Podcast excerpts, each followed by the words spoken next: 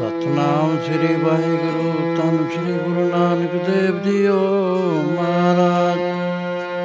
ਡੰਡੋਤ ਬੰਦਨੀ ਅਨਕਵਾਰ ਸਰਬ ਕਲਾ ਸਮਰੱਥ, ਡੋਲਨ ਤੇ ਰਾਖੋ ਪ੍ਰਭੂ ਨਾਨਕ ਦੇ ਕਰ ਹੱਥ। ਫਿਰਤ ਫਿਰਤ ਪ੍ਰਭ ਆਇਆ ਪਰਿਆ ਤੋ ਸ਼ਰਨਾਏ, ਨਾਨਕ ਕੀ ਪ੍ਰਭ ਬੇਨਤੀ ਆਪਣੀ ਭਗਤੀ ਲਾਏ। ਰਾਖੋ ਰਾਖਣ ਹਾਰ ਦਿਆਲਾ, ਨਾਨਕ ਕਰਕੇ ਗੋਲੇ ਜੀ। ਰਾਖੋ ਰਾਖਣ ਹਾਰ ਦਿਆਲਾ, ਨਾਨਕ ਕਰਕੇ ਗੋਲੇ ਜੀ।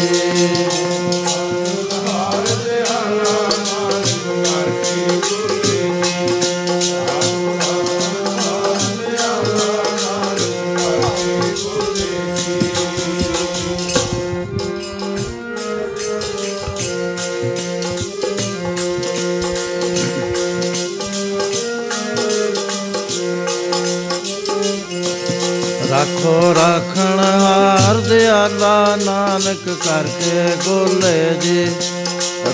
ਰਾਖਣ ਹਾਰ ਦਿਆਲਾ, ਨਾਨਕ ਕਰਕੇ ਗੋਲੇ ਜੀ। ਰਾਖੋ ਰਾਖਣ ਹਾਰ ਦਿਆਲਾ, ਨਾਨਕ ਕਰਕੇ ਗੋਲੇ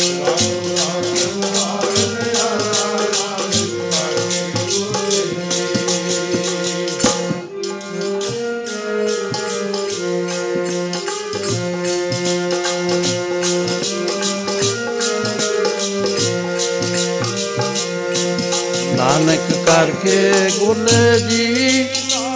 ਕਰਕੇ ਗੋਲੇ ਜੀ, ਕਰਕੇ ਗੋਲੇ ਜੀ, ਕਰਕੇ ਗੋਲੇ ਜੀ, ਨਾਨਕ ਕਰਕੇ ਗੋਲੇ ਜੀ।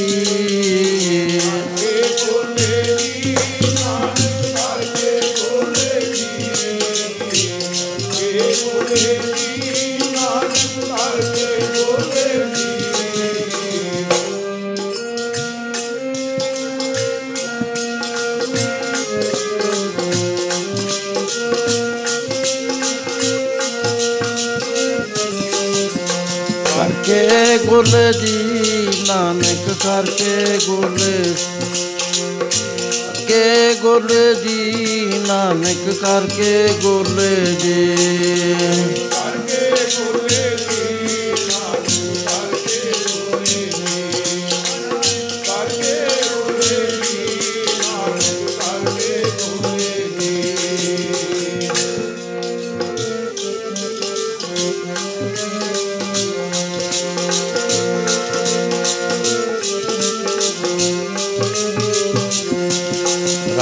ਰਾਖਣ ਹਾਰ ਦਿਆਲਾ, ਨਾਨਕ ਕਰਕੇ ਗੋਲੇ। ਰਾਖੋ ਰਾਖਣ ਹਾਰ ਦਿਆਲਾ, ਨਾਨਕ ਕਰਕੇ ਗੋਲੇ ਜੀ।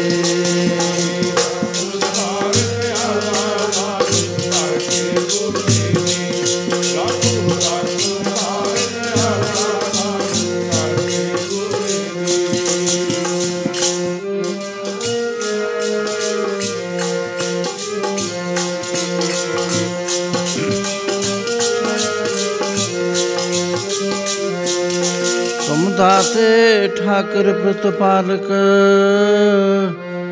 ਨਾਇਕ ਖਸਮ ਹਰਕ ਤੁਮਰੇ ਤਾਰੇ।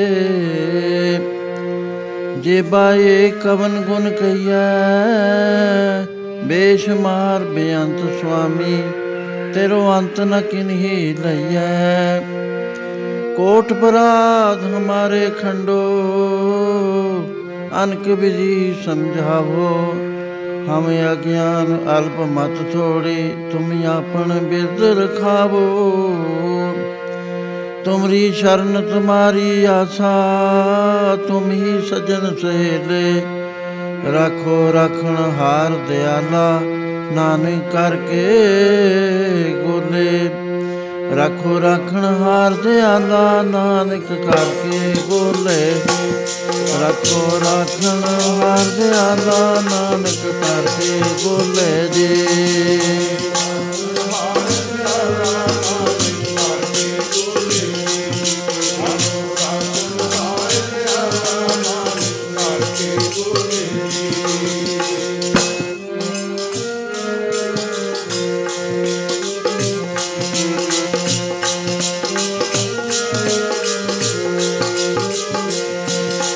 ਰਾਖੋ ਰਾਖਣ ਹਾਰ ਦਿਆਲਾ, ਉਹਨੂੰ ਹਿਰਦੇ ਵਿੱਚ ਵਸਾਉਣ ਦਾ ਯਤਨ ਕਰੀਏ। ਮੈਂ ਕੱਲ੍ਹ ਬੇਨਤੀ ਕੀਤੀ ਸੀ ਕਿ ਇੱਕ ਸਧਾਰਨ ਬੰਦਾ, ਨਾ ਪੜ੍ਹਿਆ ਹੋਇਆ ਹੈ ਨਾ ਸਿੱਖੀ ਵਿੱਚ ਹੈ, ਅੱਧੀ ਉਮਰ ਬੀਤ ਚੁੱਕੀ ਹੈ।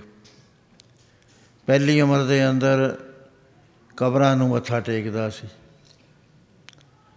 ਨਗਾਹੀਏ ਉੱਥੇ ਜਾਂਦਾ ਸੀ, ਨਿਗਾਹੇ ਦੇ ਤੇ ਉੱਥੇ ਜਾ ਕੇ ਮੱਥਾ ਟੇਕ ਕੇ ਕਬਰ ਨੂੰ ਮੁੜ ਆਉਂਦੇ ਸੀ। ਉਸ ਵੇਲੇ ਪੰਜਾਬ ਵਿੱਚ ਇਹੀ ਪ੍ਰਧਾਨ ਮੱਤ ਸੀਗਾ।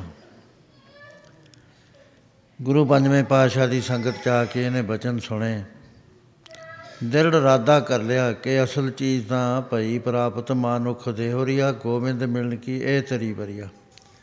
ਮੈਂ ਤਾਂ ਇੱਕ ਕਦਮ ਵੀ ਇਸ ਪਾਸੇ ਨਹੀਂ ਚੱਲਿਆ ਅਤੇ ਸਾਰੀ ਜ਼ਿੰਦਗੀ ਬਰਬਾਦ ਕਰ ਦਿੱਤੀ। ਇਹ ਵੀ ਸੁਣਿਆ ਕਿ ਸਮਰੱਥ ਗੁਰੂ ਦੇ ਮਿਲਣ ਤੋਂ ਬਗੈਰ, ਉਹਦੀ ਕਿਰਪਾ ਤੋਂ ਬਗੈਰ ਪਰਮੇਸ਼ਰ ਦਾ ਮਿਲਾਪ ਨਹੀਂ ਹੁੰਦਾ, ਭਾਵੇਂ ਹਰੇਕ ਦੇ ਅੰਦਰ ਵੱਸਦਾ, ਲੇਕਿਨ ਉਹਦੀ ਖੋਜ ਹੁੰਦੀ ਹੈ, ਖੋਤ ਕਰਨਾ ਪੈਂਦਾ, ਟੋਲਣਾ ਪੈਂਦਾ। ਬਹੁਤ ਮਿਸਾਲਾਂ ਦੇ ਕੇ ਬੇਨਤੀ ਕੀਤੀ ਸੀ। ਗੁਰੂ ਮਹਾਰਾਜ ਜੀ ਨੇ ਉੱਤਮ ਜਗਿਆਸੂ ਦੇਖ ਕੇ ਉਸ ਨੂੰ ਕੁਛ ਰਹਿਤਾਂ ਦੱਸੀਆਂ। ਕਹਿਣ ਲੱਗੇ, ਭਾਈ ਮੰਝ ਨਾਮ ਚਲਾਉਣ ਵਾਸਤੇ, ਜਪਣ ਵਾਸਤੇ ਗੁਣਾਂ ਦੀ ਲੋੜ ਹੁੰਦੀ ਹੈ, ਬਿਨ ਗੁਣ ਕੀਤੇ ਭਗਤ ਨਾ ਹੋਏ। ਇਸ ਕਰਕੇ ਤੈਨੂੰ ਇੱਕ ਖਾਸ ਕਿਸਮ ਦੇ ਗੁਣ ਧਾਰਨੇ ਕਰਨੇ ਪੈਣੇ ਨੇ। ਉਹਨਾਂ ਦੀ ਬੜੀ ਵਿਆਖਿਆ ਨਾਲ ਜ਼ਿਕਰ ਆਪਾਂ ਕੀਤਾ ਸੀ। ਸੋ ਗੁਰੂ ਉਸ ਤੋਂ ਬਾਅਦ ਉਹ ਭਗ ਨਾਮ ਜਪਣ ਲੱਗ ਗਿਆ। ਨਾਮ ਜਪਣ ਦੇ ਦਰਜੇ ਹੋਇਆ ਕਰਦੇ ਨੇ, ਨਾਮ ਜਪਣ ਵਾਲਿਆਂ ਨੂੰ ਪਤਾ ਹੈ, ਲੇਕਿਨ ਆਮ ਜਨਤਾ ਨੂੰ ਇਸ ਗੱਲ ਦਾ ਪਤਾ ਨਹੀਂ ਹੈ। ਇੱਕ ਤਾਂ ਹੈ ਬਾਣੀ ਪੜ੍ਹਨੀ। ਗੁਰੂ ਸੱਤਵੇਂ ਪਾਤਸ਼ਾਹ ਨੂੰ ਪੁੱਛਿਆ ਗੁਰਸਿੱਖਾਂ ਨੇ ਵੀ ਸੱਚੇ ਪਾਤਸ਼ਾਹ, ਬਾਣੀ ਦਾ ਕੀ ਫਲ ਹੈ, ਨਾਮ ਜਪਣ ਦਾ ਕੀ ਫਲ ਹੈ? ਮਹਾਰਾਜ ਕਹਿਣ ਲੱਗੇ, ਜਿਵੇਂ ਤੁਸੀਂ ਖੇਤ ਵਾਹੁੰਦੇ ਹੋ ਨਾ, ਇਹ ਬਾਣੀ ਨਾਲ ਵਾਹ ਹੁੰਦੇ ਨੇ, ਮਨ ਦੇ ਖੇਤ ਹੈ ਜਿਹੜੇ, ਅਤੇ ਜਿਹੜਾ ਨਾਮ ਜਪਣਾ ਇਹ ਬੀਜ ਪਾਉਣਾ ਹੋਇਆ ਕਰਦਾ। ਤੋ ਬਿਰਛ ਜਿਹੜਾ ਹੈ ਉਹ ਨਾਮ ਹੈ, ਬਾਣੀ ਜਿਹੜੀ ਹੈ ਧਰਤੀ ਹੈ। ਦੋਏ ਜ਼ਰੂਰੀ ਨੇ, ਬਾਣੀ ਵੀ ਜ਼ਰੂਰੀ ਹੈ ਅਤੇ ਧਰਤੀ ਵੀ, ਨਾਮ ਵੀ ਜ਼ਰੂਰੀ ਹੈ। ਸੋ ਨਾਮ ਕੀ ਹੈ ਇਹਦੇ ਬਾਰੇ ਨਿਰਣੇ ਪੂਰਵਕ ਬਹੁਤ ਔਖਾ ਹੈ ਕਹਿਣਾ। ਅਸੀਂ ਨਾਮ ਇਹ ਹੀ ਕਹਿੰਦੇ ਹਾਂ ਕਿ ਫਲਾਣੇ ਮਹਾਂਪੁਰਸ਼ਾਂ ਤੋਂ ਮੈਨੂੰ ਨਾਮ ਮਿਲਿਆ। ਮਹਾਂਪੁਰਸ਼ ਸ਼ਬਦ ਦਿਆ ਕਰਦੇ ਨੇ, ਉਹ ਸ਼ਬਦ ਦੀ ਅਰਾਧਨਾ ਕਰਦੇ ਕਰਦੇ ਕਰਦੇ ਕਰਦੇ ਨਾਮ ਬਾਹਰੋਂ ਨਹੀਂ ਆਉਂਦਾ। ਨਾਮ ਹਰੇਕ ਦੇ ਅੰਦਰ ਹੈ, ਕੋਈ ਬੰਦਾ ਨਹੀਂ ਜਿਹਦੇ ਅੰਦਰ ਨਾਮ ਨਹੀਂ ਹੈ। ਨਾਉ ਨੇ ਦਾ ਅੰਮ੍ਰਿਤ ਪ੍ਰਭ ਕਾ ਨਾਮ, ਦੇਹੀ ਮੈਂ ਇਸ ਕਾ ਵਿਸਰਾਮ। ਇਹ ਦੇਹੀ ਦੇ ਵਿੱਚ ਵਿਸਰਾਮ ਹੈ ਨਾਮ ਦਾ। ਹੈ ਕਿੱਥੇ? ਕਹਿੰਦੇ ਜਿੱਥੇ ਫੁਰਨੇ ਖਤਮ ਹੋ ਜਾਣ, ਨਿਰੁੱਧ ਬਿਰਤੀ ਆ ਜਾਵੇ। ਪੰਜ ਪੰਜ ਬਿਰਤੀਆਂ ਹੁੰਦੀਆਂ ਨੇ, ਮੂੜਤਾ ਹੁੰਦੀ ਹੈ, ਲੈਤਾ ਹੁੰਦੀ ਹੈ, ਵਿਖੇਪਤਾ ਹੁੰਦੀ ਹੈ, ਫਿਰ ਇਹ ਤਿੰਨ ਤਾਂ ਰੱਦੀ ਨੇ। ਚੌਥੀ ਜਿਹੜੀ ਹੈ ਇਕਾਗਰਤਾ, ਉੱਥੋਂ ਸ਼ੁਰੂ ਹੁੰਦਾ ਹੈ ਜਾਪ ਵਗੈਰਾ। ਮਨ ਇਕਾਗਰ ਹੋ ਜਾਵੇ, ਫੁਰਨੇ ਕਰਨ ਤੋਂ ਰੁਕ ਜਾਵੇ, ਸ਼ਬਦ ਦੇ ਨਾਲ ਜੁੜਨਾ ਸ਼ੁਰੂ ਹੋ ਜਾਵੇ, ਇਹਨੂੰ ਇਕਾਗਰਤਾ ਕਹਿੰਦੇ। ਇਹ ਜਦੋਂ ਜਿਉਂ ਜਿਉਂ ਉੱਪਰ ਜਾਂਦਾ, ਬਿਰਤੀ ਨਿਰੁੱਧ ਹੁੰਦੀ ਤੁਰੀ ਜਾ ਰਹੀ ਜਾਂਦੀ ਹੈ, ਸੰਸਾਰ ਭੁੱਲਦਾ ਜਾਂਦਾ ਹੈ ਅਤੇ ਪਰਮੇਸ਼ਰ ਵੱਲ ਨੂੰ ਬਿਰਤੀ ਜੁੜਦੀ ਜਾਂਦੀ ਹੈ। ਸੋ ਇਸ ਕਰਕੇ ਨਾਮ ਦੇ ਵਾਸਤੇ ਇਕਾਗਰਤਾ ਦੀ ਲੋੜ ਹੈ। ਅਤੇ ਜਦੋਂ ਅਸੀਂ ਸ਼ਬਦ ਦਾ ਜਾਪ ਕਰਦੇ ਹਾਂ, ਕਰਦੇ ਕਰਦੇ ਜਦੋਂ ਫੁਰਨੇ ਆਉਣ ਅਤੇ ਬਿਲਕੁਲ ਹਟ ਜਾਣ, ਉਸ ਵੇਲੇ ਸਾਡੇ ਅੰਦਰ ਕੁਛ ਪਰਿਵਰਤਨ ਹੁੰਦਾ। ਉਹ ਪਰਿਵਰਤਨ ਹੈ, ਇੱਕ ਤਾਂ ਰਸ ਆ ਜਾਂਦਾ। ਉਸੇ ਵੇਲੇ ਇੰਨਾ ਰਸ ਆਉਂਦਾ ਕਿ ਉਹ ਦੱਸਿਆ ਨਹੀਂ ਜਾਂਦਾ। ਬਾਕੀ ਰਸ ਸਾਰੇ ਭੁੱਲ ਜਾਂਦਾ ਆਦਮੀ ਜਦੋਂ ਇਹ ਨਾਮ ਦਾ ਰਸ ਆਉਂਦਾ। ਬਾਕੀ ਰਸ ਕੋਈ ਰਸ ਨਹੀਂ ਉਹਦੇ ਮੁਕਾਬਲੇ ਦੇ ਉੱਤੇ। ਦੂਸਰਾ ਹੋਇਆ ਕਰਦਾ ਹੈ ਕਿ ਸਰੀਰ ਦੇ ਅੰਦਰ ਵਾਈਬ੍ਰੇਸ਼ਨ ਸ਼ੁਰੂ ਹੋ ਜਾਂਦੀ ਹੈ, ਝੂਮਣੀਆਂ ਆਉਣੀਆਂ ਸ਼ੁਰੂ ਹੋ ਜਾਂਦੀਆਂ ਨੇ ਲਗਾਤਾਰ। ਉਹ ਆਨੰਦ ਦਾ ਹੀ ਪ੍ਰਤੀਕ ਹੁੰਦਾ।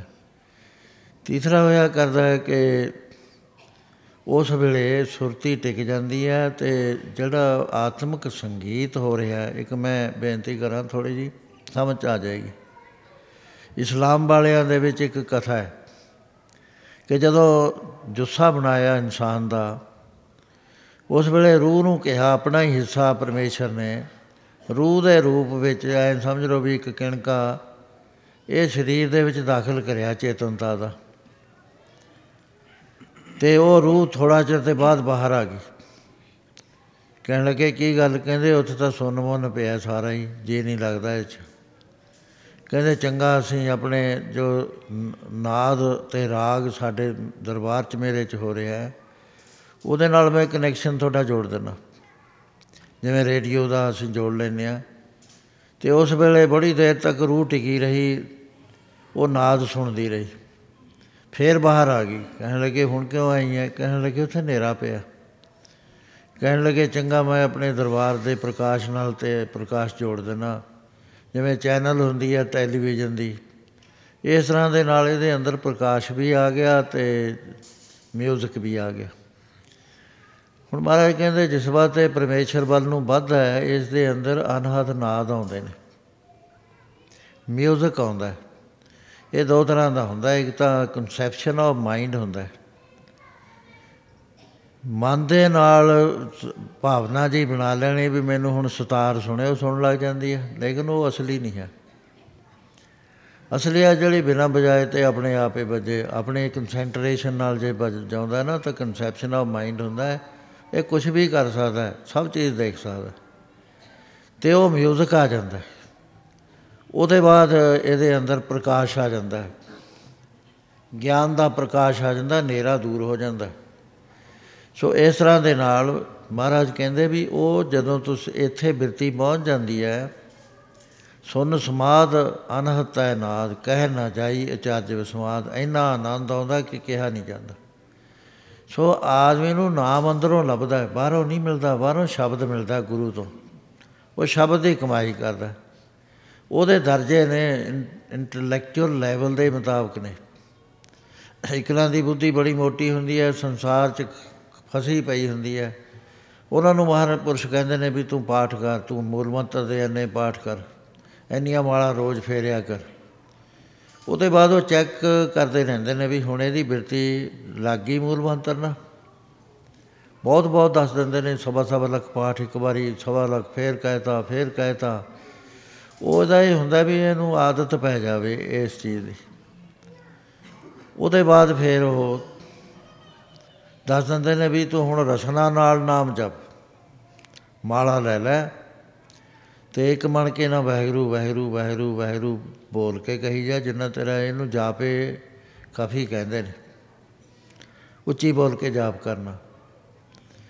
ਇਹਦਾ ਆਪਣਾ ਫਲ ਹੋਇਆ ਕਰਦਾ। ਜੇ ਉਹ ਫਿਰ ਇਹ ਤੋਂ ਗਾਹਾਂ ਹੁੰਦਾ ਚੁੱਪ ਕਰਕੇ ਕਰਨਾ। ਚੁੱਪ ਕਰਨ ਕੇ ਕਰਨ ਵੇਲੇ ਜ਼ੁਬਾਨ ਅੰਦਰ ਮਾੜੀ ਮਾੜੀ ਹਿਲਦੀ ਹੈ ਅਤੇ ਬੁੱਲ ਵੀ ਹਾਂ ਥੋੜ੍ਹੇ ਥੋੜ੍ਹੇ ਫਰਕਦੇ ਨੇ, ਫਲ ਵੱਧ ਜਾਂਦਾ ਦਸ ਗੁਣਾ। ਇਹਦੇ ਬਾਅਦ ਫਿਰ ਉਹ ਨਾਮ ਸਵਾਸ 'ਤੇ ਆ ਜਾਂਦਾ ਹੈ, ਇਹਦਾ ਫਲ ਸੌ ਗੁਣਾ ਵੱਧ ਜਾਂਦਾ। ਜਦੋਂ ਬਸੰਤੀ ਬਾਣੀ 'ਚ ਆ ਜਾਂਦਾ ਉਸ ਵੇਲੇ ਸੌ ਗੁਣਾ ਹੋਰ ਵੱਧ ਜਾਂਦਾ, ਦਸ ਗੁਣਾ ਹੋਰ ਵੱਧ ਜਾਂਦਾ, ਹਜ਼ਾਰ ਗੁਣਾ ਵੱਧ ਗਿਆ। ਜਿਸ ਵਾਰ ਤੇ ਪਰਾ ਬਾਣੀ 'ਚ ਡੀਪ ਸਾਇਲੈਂਸ ਚਲਿਆ ਗਿਆ ਉਸ ਵੇਲੇ ਬਹੁਤ ਨਾਮ ਦਾ ਫਲ ਵੱਧ ਜਾਇਆ ਕਰਦਾ। ਸੋ ਇਸ ਤਰ੍ਹਾਂ ਦੇ ਨਾਲ ਪਹਿਲਾਂ ਰਸਨਾ ਦੇ ਨਾਲ, ਮਾਲਾ ਦੀ ਮਦਦ ਨਾਲ, ਫਿਰ ਮਾਲਾ ਹੱਥ ਜੋ ਚਲੀ ਜਾਂਦੀ ਹੈ, ਆਪੇ ਜਪਦਾ ਟਾਈਮ ਦੇ ਮੁਤਾਬਕ। ਉਹਦੇ ਬਾਅਦ ਫਿਰ ਸਵਾਸ 'ਤੇ ਨਾਮ ਆ ਜਾਂਦਾ, ਅੰਦਰ ਨੂੰ ਸਵਾਸ ਜਾਂਦਾ ਤਾਂ ਵੀ ਲੋਡਡ, ਬਾਹਰ ਨੂੰ ਆਉਂਦਾ ਤਾਂ ਵੀ ਲੋਡਡ। ਉਹ ਪਰ ਪ੍ਰਵਿਰਤੀ ਦੇਖੀ ਜਾਂਦੀ ਹੈ ਮਨੁੱਖ ਦੀ ਵੀ ਇੰਟਲੈਕਚੁਅਲ ਲੈਵਲ ਕਿੰਨੀ ਕੁ ਹੈ, ਇਹਨੂੰ ਕਿਸ ਤਰੀਕੇ ਦਾ ਨਾਮ ਸ਼ਬਦ ਦੇਈਏ ਜਿਹਦੇ ਨਾਲ ਇਹਦੀ ਇਹ ਅੰਦਰ ਚਲਿਆ ਜਾਵੇ। ਕਿਸੇ ਨੂੰ ਮਹਾਂਪੁਰਸ਼ ਸਿੱਧਾ ਹੀ ਵਾਹਿਗੁਰੂ ਮੰਤਰ ਦਾ ਦੱਸ ਦਿੰਦੇ ਨੇ ਵੀ ਇਹਦੇ ਦੋ ਪਾਠ ਕਰ ਲੈ, ਬਾਹੇ ਅੰਦਰ ਨੂੰ ਲੈ ਜਾ ਅਤੇ ਗੁਰੂ ਬਾਹਰ ਨੂੰ। ਕਿਸੇ ਨੂੰ ਜਿਹਦੀ ਬਿਰਤੀ ਠੀਕ ਅਜੇ ਲੱਗੀ ਨਹੀਂ ਉਹਨੂੰ ਕਹਿੰਦੇ ਨੇ ਸਤਿਨਾਮ ਅੰਦਰ ਨੂੰ ਲੈ ਜਾ, ਵਾਹਿਗੁਰੂ ਬਾਹਰ ਨੂੰ। ਇਹ ਤੂੰ ਵੀ ਜਿਹਦੀ ਬਿਰਤੀ ਮੋਟੀ ਆ ਉਹਨੂੰ ਕਹਿੰਦੇ ਨੇ ਵੀ ਤੂੰ ਏਕ ਓਂਕਾਰ ਅੰਦਰ ਨੂੰ ਲੈ ਜਾ ਅਤੇ ਸਤਿਨਾਮ ਵਾਹਿਗੁਰੂ ਬਾਹਰ ਸਾਹ ਆਉਂਦੇ ਨੂੰ ਕਹੀਂ। ਸੋ ਇਸ ਤਰ੍ਹਾਂ ਦੇ ਨਾਲ ਜਪਦੇ ਜਪਦੇ ਹੌਲੀ ਹੌਲੀ ਬਿਰਤੀ ਇਕਾਗਰ ਹੋ ਜਾਂਦੀ ਹੈ ਅਤੇ ਧਿਆਨ ਦੀ ਵਾਰੀ ਆ ਜਾਂਦੀ ਹੈ। ਧਿਆਨ ਹੁੰਦਾ ਹੈ ਗੁਰੂ ਸਰੂਪ ਦਾ। ਜਿਹੜਾ ਸੂਖਸ਼ਮ ਮਾਈਂਡ ਹੈ ਉਹਨੂੰ ਹੋਇਆ ਕਰਦਾ ਸ਼ਬਦ ਦਾ, ਜਿਹੜਾ ਅਤਿ ਸੂਖਸ਼ਮ ਹੈ ਉਹ ਉਹ ਧਿਆਨ ਨਹੀਂ ਹੁੰਦਾ, ਉਹ ਗਿਆਨ ਹੋਇਆ ਕਰਦਾ। ਸੋ ਇਸ ਤਰ੍ਹਾਂ ਦੇ ਨਾਲ ਹੌਲੀ ਹੌਲੀ ਬਿਰਤੀ ਚੜ੍ਹਦੀ ਹੈ, ਉਪਾਸ਼ਨਾ ਦੇ ਵਿੱਚ ਦਾਖਲ ਹੁੰਦਾ ਹੈ। ਉਪਾਸ਼ਨਾ ਹੁੰਦਾ ਹੈ ਮੈਂਟਲ ਧਿਆਨ ਕਰਕੇ ਉੱਥੇ ਕਿਸੇ ਚੀਜ਼ ਨਾਲ ਪਰਚਣਾ। ਇਹਦੀਆਂ ਚਾਰ ਅਵਸਥਾ ਹੋਇਆ ਕਰਦੀਆਂ, ਚਾਰ ਸਮਾਧੀਆਂ ਕਹਿੰਦੇ ਨੇ। ਸਮਾਧੀ ਲਾਉਣ ਵਾਸਤੇ ਜ਼ਰੂਰੀ ਹੈ ਕਿ ਪਹਿਲਾਂ ਬਾਰ੍ਹਾਂ ਸੈਕਿੰਡ ਮਨ ਨੂੰ ਨਾ ਕਿਤੇ ਜਾਣ ਦੇਵੇ। ਇੱਕ ਧਾਰਨਾ ਕਹਾਉਂਦੀ ਹੈ। ਬਾਰ੍ਹਾਂ ਸੈਕਿੰਡ ਕੀ ਹੁੰਦੇ ਨੇ? ਇੱਕ ਦੋ ਤਿੰਨ ਚਾਰ ਪੰਜ ਛੇ ਸੱਤ ਅੱਠ ਨੌ ਦਸ ਗਿਆਰ੍ਹਾਂ ਬਾਰ੍ਹਾਂ, ਇੰਨੇ ਇਹਨੂੰ ਵੀ ਗਿਣਿਆ ਜਾਂਦਾ। ਇਹਦੂ ਇਹਦੇ ਵਿੱਚੋਂ ਵੀ ਨਿਕਲ ਜਾਂਦਾ। ਜੇ ਇਹਨੇ ਕਰ ਲਿਆ ਫਿਰ ਬਾਰ੍ਹਾਂ ਮਿੰਟ ਸੈਕਿੰਡ ਹੋਰ ਲਾ ਦਿਉ ਇਹਦੇ 'ਚ, ਬਈ ਹੁਣ ਚੌਵੀ ਸੈਕਿੰਡ ਨਹੀਂ ਮੈਂ ਜਾਣ ਦੇਣਾ। ਫਿਰ ਟਰਾਈ ਕਰੋ ਵੀ ਹੁਣ ਛੱਤੀ ਸੈਕਿੰਡ ਨਹੀਂ ਜਾਣ ਦੇਣਾ। ਜਦੋਂ ਢਾਈ ਮਿੰਟ ਨਾ ਜਾਣ ਦਿੱਤਾ ਉਸ ਵੇਲੇ ਇੱਕ ਧਾਰਨਾ ਇਹਨੂੰ ਕਿਹਾ ਜਾਂਦਾ, ਧਾਰਨਾ। ਇਹ ਫਿਰ ਧਾਰਨਾ ਦੇ ਵਿੱਚ ਢਾਈ ਢਾਈ ਮਿੰਟ ਦੀ ਪਾਠ ਕਰਕੇ ਨਹੀਂ ਜਾਣ ਦਿੱਤਾ, ਫਿਰ ਢਾਈ ਮਿੰਟ ਹੋਰ ਇਹਦੇ 'ਚ ਐਡ ਕਰੇ, ਪੰਜ ਮਿੰਟ, ਪੰਜਾਂ ਤੋਂ ਸਾਢੇ ਸੱਤ, ਸਾਢੇ ਸੱਤ ਤੋਂ ਦਸ, ਚੱਲਦੇ ਚੱਲਦੇ ਤੀਹ ਮਿੰਟ ਤੱਕ ਲੈ ਜਾਣਾ। ਜਦੋਂ ਤੀਹ ਮਿੰਟ ਮਨ ਨਾ ਜਾਵੇ ਕਿਸੇ ਪਾਸੇ ਉਸ ਵੇਲੇ ਸਮਾਧੀ ਲੱਗ ਜਾਂਦੀ ਹੈ। ਉਹਨੂੰ ਸ ਧਿਆਨ ਕਹਿੰਦੇ ਨੇ। ਉਹ ਧਿਆਨ ਦਾ ਜਿਹੜਾ ਸਫੀਅਰ ਆ ਉਹ ਪੂਰਾ ਕਰ ਲਿਆ। ਇਸ ਤੋਂ ਬਾਅਦ ਸਮਾਧੀ ਦਾ ਸਫੀਅਰ ਸ਼ੁਰੂ ਹੁੰਦਾ। ਸਮਾਧੀ ਚਾਰ ਕਿਸਮ ਦੀ ਹੁੰਦੀ ਹੈ, ਜਿਹਨੂੰ ਸਾਵਿਕਲਪ ਕਹਿੰਦੇ ਨੇ। ਉਹ ਚਾਰੇ ਕਿਸਮਾਂ ਦੀ ਸਮਾਧੀ ਜਦੋਂ ਇਹ ਲੰਘ ਜਾਂਦਾ ਹੈ ਉਸ ਵੇਲੇ ਇਹਨੂੰ ਆਪਣੇ ਸਰੂਪ ਦਾ ਚਿੰਤਨ ਆਉਣਾ ਸ਼ੁਰੂ ਹੁੰਦਾ ਹੈ ਅਤੇ ਇਹ ਆਪਦਾ ਮੈਂ ਕੌਣ ਹਾਂ ਇਹ ਚੀਜ਼ ਉਹਦੇ ਸਮ ਪ੍ਰਤੱਖ ਆਉਂਦੀ ਹੈ। ਅਤੇ ਪਹਿਲੀ ਦੇ ਵਿੱਚ ਤਾਂ ਇਹ ਦ੍ਰਿੜ ਹੋ ਜਾਂਦਾ ਵੀ ਮੈਂ ਆਤਮਾ। ਇਹ ਤਾਂ ਜਿਹੜੀ ਦੂਸਰੀ ਹੈ ਨਿਰਵਿਕਲਪ ਸਮਾਧੀ, ਉਹਦੇ ਵਿੱਚ ਆਉਂਦਾ ਵੀ ਮੈਂ ਮੈਂ ਉਹ ਪਰਮੇਸ਼ਰ ਪ੍ਰਗਟ ਹੋ ਜਾਂਦਾ। ਸੋ ਇਹਦੇ ਬਾਅਦ ਗਿਆਨ ਦਾ ਸਫੀਅਰ ਚੱਲ ਪੈਂਦਾ, ਉਹਦੇ 'ਚ ਹੁੰਦੀ ਹੈ ਦ੍ਰਿੜਤਾ। ਸੋ ਇਸ ਤਰ੍ਹਾਂ ਦੇ ਨਾਲ ਹੌਲੀ ਹੌਲੀ ਅਸੀਂ ਉਸ ਥਾਂ ਪਹੁੰਚ ਜਾਂਦੇ ਹਾਂ ਜਿਸ ਥਾਂ ਦੇ ਵਿੱਚ ਵਾਹਿਗੁਰੂ ਸਾਡੇ ਸਰੀਰ ਦੇ ਅੰਦਰ ਰਹਿੰਦਾ ਰਹਿੰਦਾ ਸਾਰਿਆਂ ਦੇ, ਚੰਗਿਆਂ ਦੇ ਵੀ ਮੰਦਿਆਂ ਦੇ, ਕਿਉਂਕਿ ਉਹੀ ਸੱਤਾ ਦੇ ਰਿਹਾ ਸਭ ਨੂੰ। ਸੋ ਇਸ ਤਰ੍ਹਾਂ ਭਾਈ ਮੰਝ ਨੇ ਸਵਾਸ ਨਾਲ ਵੀ ਨਾਮ ਜਪਿਆ। ਜਪਦੇ ਜਪਦੇ ਉਹ ਅਵਸਥਾ ਆ ਗਈ ਜਿੱਥੇ ਬੱਜਰ ਕਪਾਟ ਖੁੱਲ੍ਹਿਆ ਕਰਦੇ ਨੇ। ਉਹ ਗਿਆਨ ਨਾਲ ਖੁੱਲ੍ਹਦੇ ਨੇ, ਗੁਰੂ ਦੇ ਸ਼ਬਦ ਨਾਲ। ਬੱਜਰ ਕਪਾਟ ਨਾ ਖੁੱਲ੍ਹਣੀ, ਗੁਰ ਸ਼ਬਦ ਕਲੀਜਾ। ਮਹਾਰਾਜ ਇੱਕ ਥਾਂ ਹੋਰ ਫਰਮਾਉਂਦੇ ਨੇ, ਕਾਇਆ ਨਗਰ ਨਗਰ ਗੜ੍ਹ ਅੰਦਰ, ਸਾਚਾ ਵਾਸਾ ਪੁਰਗ ਅਗਨੰਦਰ, ਅਸਰ ਥਾਨ ਸਦਾ ਨਰਮਾਇਲ ਆਪੇ ਆਪ ਪਏ। ਇਹ ਸਰੀਰ ਦੇ ਵਿੱਚ ਜਿਹੜਾ ਦਸਵਾਂ ਦੁਆਰਾ ਹੈ, ਇਹ ਥਾਂ ਇਹਨੂੰ ਅਸਰ ਅਤੇ ਨਿਰਮਲ ਥਾਂ ਆਖਿਆ ਗਿਆ। ਆਪਣੇ ਵਾਸਤੇ ਆਪੇ ਹੀ ਰੱਖਦਾ। ਇੱਥੇ ਹੀ ਕਨੈਕਸ਼ਨ ਵਾਹਿਗੁਰੂ ਦਾ ਜੁੜਦਾ ਸਾਡੀ ਬਾਡੀ ਦੇ ਨਾਲ। ਪਹਿਲੇ ਜ਼ਮਾਨੇ 'ਚ ਜਿਹੜੇ ਮਿਹਨਤਾਂ ਕਰਦੇ ਸੀ ਉਹਦੇ ਬਾਰੇ ਜਾਣਕਾਰੀ ਵਾਸਤੇ ਮੈਂ ਦੱਸਦਾ, ਲੇਕਿਨ ਉਹ ਗੁਰੂ ਸਾਹਿਬ ਨੇ ਸਾਡੇ ਵਾਸਤੇ ਬੰਦ ਕਰ ਦਿੱਤਾ ਵੀ ਨਹੀਂ, ਇਹ ਤੁਸੀਂ ਗ੍ਰਸਤੀ ਬੰਦੇ ਹੋ, ਇਸ ਚੱਕਰ 'ਚ ਨਾ ਪਾਓ। ਉਹ ਹੁੰਦਾ ਪ੍ਰਾਣਾਯਾਮ ਦੇ ਬਲ ਨਾਲ ਇੰਨੀ ਹੀਟ ਵਧਾ ਲੈਂਦੇ ਸੀ ਅੰਦਰ, ਖਿੱਚ ਖਿੱਚ ਕੇ ਸਾਹ, ਲੰਮੇ ਸਾਹ, ਦੋ ਦੋ ਮਿੰਟ, ਤਿੰਨ ਤਿੰਨ ਮਿੰਟ, ਪੰਜ ਪੰਜ ਮਿੰਟ। ਉਹ ਇੰਨੀ ਹੀਟ ਵੱਧ ਜਾਂਦੀ ਸੀ। ਜੇ ਤਾਂ ਅਚਾ ਸਰੀਰ ਨਰੋ ਹੈ ਤਾਂ ਤਾਂ ਬ੍ਰੇਨ ਉਹਨੂੰ ਚੱਲ ਜਾਂਦਾ ਸੀ। ਜੇ ਕਮਜ਼ੋਰ ਹੈ ਤਾਂ ਬ੍ਰੇਨ ਦੇ ਉੱਤੇ ਅਸਰ ਪੈ ਕੇ ਕਮਲਪੁਣਾ ਹੁੰਦਾ ਸੀ, ਮਸਤਾਨਾ ਜਿਹਾ ਬਣ ਜਾਂਦਾ ਅਤੇ ਕਮਲ ਬ੍ਰੇਨ ਦੇ ਉੱਤੇ ਅਸਰ ਹੁੰਦਾ। ਉਹ ਤੋਂ ਬਾਅਦ ਉਹਦੀ ਹੀਟ ਨਾਲ ਰੀੜ੍ਹ ਦੀ ਹੱਡੀ ਦੇ ਹੇਠਲੇ ਪਾਸੇ ਇੱਕ ਸ਼ਕਤੀ ਆ ਇਲੈਕਟ੍ਰੋਨਿਕਸ ਦੀ, ਉਹਨੂੰ ਕੁੰਡਲਨੀ ਕਹਿੰਦੇ ਨੇ। ਉਹਦਾ ਮੂੰਹ ਖੁੱਲ੍ਹ ਜਾਂਦਾ ਸੀ, ਨਾ ਨਾੜੀ ਦਾ, ਭੁਜੰਗਾ ਨਾੜੀ ਦਾ। ਉਹ ਜਦੋਂ ਉੱਥੇ ਸਵਾਸ ਐਂਟਰ ਕਰਦਾ ਸੀ ਉਹ ਇਲੈਕਟ੍ਰੋਨਿਕਸ ਦਾ ਜਿਹੜਾ ਭੰਡਾਰ ਹੈ ਉਹ ਹਰਕਤ 'ਚ ਆ ਜਾਂਦਾ ਸੀ। ਜੇ ਤਾਂ ਉਹ ਸੈੱਟ ਬਹਿ ਗਏ ਫਿਰ ਤਾਂ ਉਹ ਮਦਦ ਕਰਦਾ ਸੀ ਚੜ੍ਹਾਈ ਵਾਸਤੇ, ਜੇ ਨਾ ਸੈੱਟ ਬੈਠੇ ਤਾਂ ਸਰੀਰ ਦਾ ਸਤਿਆਨਾਸ਼ ਕਰ ਦਿੰਦਾ। ਡਾਕਟਰਾਂ ਦੇ ਵੱਸ ਦੀ ਵੀ ਨਹੀਂ ਸੀ ਰਹਿੰਦਾ, ਡਾਕਟਰਾਂ ਕੋਲ ਦਵਾਈ ਹੈ ਹੀ ਨਹੀਂ ਇਹਦੀ ਕੋਈ। ਸੋ ਇਹਦੇ ਬਾਅਦ ਪਹਿਲਾ ਚੱਕਰ ਹਰਡਲ, ਜਿਹਨੂੰ ਅਸੀਂ ਕਹਿੰਦੇ ਹਾਂ ਰੁਕਾਵਟ, ਉਹਦਾ ਨਾਂ ਸੀਗਾ ਮੂਲ ਧਾਰ ਚੱਕਰ, ਉਹ ਖੁੱਲ੍ਹਦਾ ਸੀ। ਉਹਦੇ ਬਾਅਦ ਉੱਥੇ ਚਾਰ ਪੱਤਿਆਂ ਦਾ ਫੁੱਲ ਨਜ਼ਰ ਆਉਂਦਾ ਸੀ ਰੋਸ਼ਨੀ ਨਾਲ। ਰੋਸ਼ਨੀ ਹੁੰਦੀ ਹਰੀ। ਦੂਸਰੇ ਉਹਨੂੰ ਤਿੰਨ ਉਂਗਲ ਉੱਤੇ ਇੱਕ ਹੋਰ ਸੀ ਜਿਸਨੂੰ ਸਵਾਦਿਸ਼ਠਾਨ ਚੱਕਰ ਦਾ ਨਾਮ ਦਿੱਤਾ ਗਿਆ। ਅੰਗਰੇਜ਼ੀ 'ਚ ਵੀ ਇਹਦੇ ਨਾਂ ਹੈਗੇ, ਆਤਮ ਮਾਰਗ ਦੇ ਵਿੱਚ ਬਹੁਤ ਵਿਸਥਾਰ ਨਾਲ ਲਿਖੀਆਂ ਹੋਈਆਂ ਗੱਲਾਂ। ਅਤੇ ਉਹ ਖੁੱਲ੍ਹ ਜਾਂਦਾ ਸੀ ਅਤੇ ਉੱਥੇ ਛੇ ਪੱਤਿਆਂ ਵਾਲਾ ਫੁੱਲ ਆ ਜਾਂਦਾ ਸੀ ਅਤੇ ਬੋਲੀ ਅੱਖਰ ਵੀ ਆਉਂਦੇ ਸੀ ਅਤੇ ਦਰਸ਼ਨ ਵੀ ਹੁੰਦੇ ਸੀ ਉਸ ਥਾਂ ਦੇ ਉੱਤੇ ਆਪਣੇ ਭਾਵ ਦੇ ਹਿਸਾਬ ਨਾਲ, ਦੇਵਤਿਆਂ ਦੇ, ਫਰਿਸ਼ਤਿਆਂ ਦੇ। ਤੀਸਰਾ ਜਿਹੜਾ ਨਾਭੀ ਕੋਲ ਸੀ ਇਹਨੂੰ ਮਨੀਪੂਰਕ ਚੱਕਰ ਕਹਿੰਦੇ ਸੀ। ਇਹ ਵੀ ਇਸ ਤਰ੍ਹਾਂ ਪ੍ਰਾਣਾਂ ਦੇ ਬਲ ਨਾਲ ਖੁੱਲ੍ਹਦਾ ਖੁੱਲ੍ਹਿਆ ਤਾਂ ਇੱਥੇ ਅੱਠ ਪੱਤਿਆਂ ਦਾ ਫੁੱਲ ਹੁੰਦਾ ਅਤੇ ਰੰਗ ਲਾਲੀ 'ਤੇ ਆ ਜਾਂਦਾ ਸੀ। ਫਿਰ ਜਿੱਥੇ ਹਾਰਟ ਹੈ ਕੌਡੀ ਦੇ ਉਤਲੇ ਪਾਸੇ, ਇੱਥੇ ਇਹਨੂੰ ਵਿਸ਼ੁੱਧ ਚੱਕਰ ਕਹਿੰਦੇ, ਅਨਾਹਤ ਚੱਕਰ ਕਹਿੰਦੇ ਨੇ। ਇੱਥੇ ਦਸ ਪੱਤਿਆਂ ਦਾ ਬਾਰ੍ਹਾਂ ਪੱਤਿਆਂ ਦਾ ਫੁੱਲ ਆ ਜਾਂਦਾ, ਰੋਸ਼ਨੀ ਆ ਜਾਂਦੀ ਅਤੇ ਉਸੇ ਤਰ੍ਹਾਂ ਫਰਿਸ਼ਤੇ ਦੇ ਜਾਂ ਦੇਵਤੇ ਦੇ ਦਰਸ਼ਨ ਹੁੰਦੇ। ਇਹਦੇ ਬਾਅਦ ਜਿੱਥੇ ਕੰਠ ਹੈ, ਗਲ ਹੈ, ਇਸ ਥਾਂ ਦੇ ਉੱਤੇ ਸੋਲ੍ਹਾਂ ਪੱਤਿਆਂ ਦਾ ਫੁੱਲ ਦਿਸਦਾ ਸੀ ਅਤੇ ਇਹਨੂੰ ਵਿਸ਼ੁੱਧ ਚੱਕਰ ਕਹਿੰਦੇ ਸੀ। ਇਹਦੇ ਅੱਗੇ ਮੱਥੇ ਅਤੇ ਨੱਕ ਦੀ ਜੜ੍ਹ ਜਿੱਥੇ ਦੋਏ ਨੇ, ਇੱਥੇ ਇਸ ਥਾਂ ਦੇ ਉੱਤੇ ਦੋ ਪੱਤਿਆਂ ਦਾ ਰੋਸ਼ਨੀ ਵਾਲਾ ਸਫੈਦ ਵਾਈਟ ਰੋਸ਼ਨੀ ਚਮਕਦਾਰ ਉਹ ਇਹਦੇ 'ਚ ਆ ਜਾਂਦੀ ਸੀ ਅਤੇ ਦੋ ਪੱਤਿਆਂ ਦਾ ਫੁੱਲ ਆਉਂਦਾ। ਇੱਥੋਂ ਅੱਗੇ ਤਰੁਕਟੀ ਹੁੰਦੀ, ਉਹ ਵੀ ਪ੍ਰਾਣਾਯਾਮ ਦੇ ਬਲ ਨਾਲ ਖੋਲ੍ਹਦੇ ਸੀ। ਤਰੁਕਟੀ ਖੁੱਲ੍ਹਦੀ ਸਾਰ ਸੰਸਰਾਰ ਦਲ ਇੱਕ ਐਸਾ ਮੰਡਲ ਹੈ ਸਾਡੇ ਬ੍ਰੇਨ ਦੇ ਅੰਦਰ, ਜੇ ਕਿਤੇ ਉੱਥੇ ਸੁਰਤੀ ਪਹੁੰਚ ਜਾਵੇ ਰਿੱਧੀਆਂ ਸਿੱਧੀਆਂ ਤਾਕਤਾਂ ਪ੍ਰਗਟ ਹੋ ਜਾਂਦੀਆਂ ਜਿਹੜੀਆਂ ਹਰ ਬੰਦੇ ਦੇ ਅੰਦਰ ਗੁਪਤ ਪਈਆਂ। ਜਿਵੇਂ ਕੁੰਡਲਨੀ ਇਲੈਕਟ੍ਰੋਨਿਕ ਪਈ ਹੈ, ਇਵੇਂ ਜਿਵੇਂ ਸੂਖਮ ਸ਼ਕਤੀਆਂ ਪਈਆਂ। ਉਹ ਸ਼ਕਤੀਆਂ ਦਾ ਕੋਈ ਅੰਤ ਨਹੀਂ ਹੈ, ਬੇਅੰਤ ਨੇ ਉਹ, ਉਹਨਾਂ ਦੀ ਵਿਆਖਿਆ ਮੈਂ ਕਰਨੀ ਨਹੀਂ ਚਾਹੁੰਦਾ। ਸੋ ਉਹਦੇ ਅੱਗੇ ਫਿਰ ਇਹ ਹਿਰਦਾ, ਇੱਕ ਹਿਰਦਾ ਇਹ ਹੈ ਜਿਹੜਾ ਸਾਡਾ ਹਾਰਟ ਕਹਾਉਂਦਾ, ਇੱਕ ਉੱਥੇ ਹੈ ਛੋਟਾ ਜਿਹਾ, ਉਹਦੇ ਸੁਰਤ ਜਾ ਕੇ ਦਸਵੇਂ ਬੱਜਰ ਕਪਾਟ ਖੁੱਲ੍ਹ ਜਾਂਦੇ ਸੀ ਅਤੇ ਦਸਵੇਂ ਦੁਆਰ ਦੇ ਵਿੱਚ ਸੁਰਤ ਪ੍ਰਾਣ ਚਲੇ ਜਾਂਦੇ। ਗੁਰੂ ਮਹਾਰਾਜ ਨੇ ਰਿਜੈਕਟ ਕਰ ਦਿੱਤਾ ਰਸਤਾ ਵੀ ਸਾਰੀ ਉਮਰ ਲੱਗੇ ਰਹੋ, ਹਜ਼ਾਰ ਬੰਦਾ ਲੱਗੇ ਤਾਂ ਸ਼ਾਇਦ ਇੱਕ ਕਾਮਯਾਬ ਹੋ ਜਾਏ, ਨੌ ਸੌ ਨੜਿਨਵੇਂ ਹਸਪਤਾਲ ਚਲਾ ਜਾਏਗਾ। ਸਾਨੂੰ ਸ਼ਬਦ ਸੁਰਤ ਦਾ ਮਾਰਗ ਦੇ ਦਿੱਤਾ।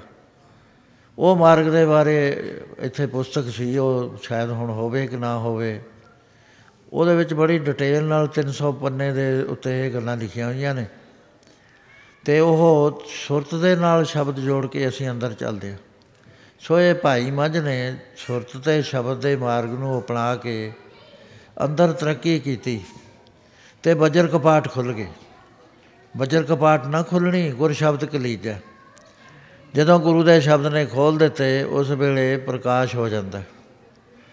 ਆਹ ਚਾਨਣਾ ਨਹੀਂ ਹੁੰਦਾ ਜਿਵੇਂ ਆ ਬਿਜਲੀਆਂ ਦਾ, ਉੱਥੇ ਪ੍ਰਕਾਸ਼ ਹੁੰਦਾ। ਜਿਵੇਂ ਆ ਕਿਸੇ ਨੇ ਐਡਮਿੰਟਨ ਦੇਖੀ ਨਾ ਹੋਵੇ, ਇੱਥੇ ਆ ਕੇ ਜਦ ਸਾਰਾ ਦੇਖ ਲੈਂਦਾ ਉਹਦੇ ਅੰਦਰ ਪ੍ਰਕਾਸ਼ ਹੋ ਗਿਆ ਵੀ ਆਹੀ ਆ ਉਹ।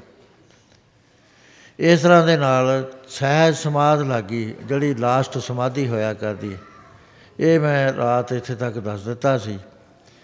ਹੁਣ ਗੁਰੂ ਮਹਾਰਾਜ ਨੇ ਦੇਖਿਆ ਵੀ ਇਹ ਗੁਰਸਿੱਖ ਸਿਰੇ ਪਹੁੰਚ ਗਿਆ।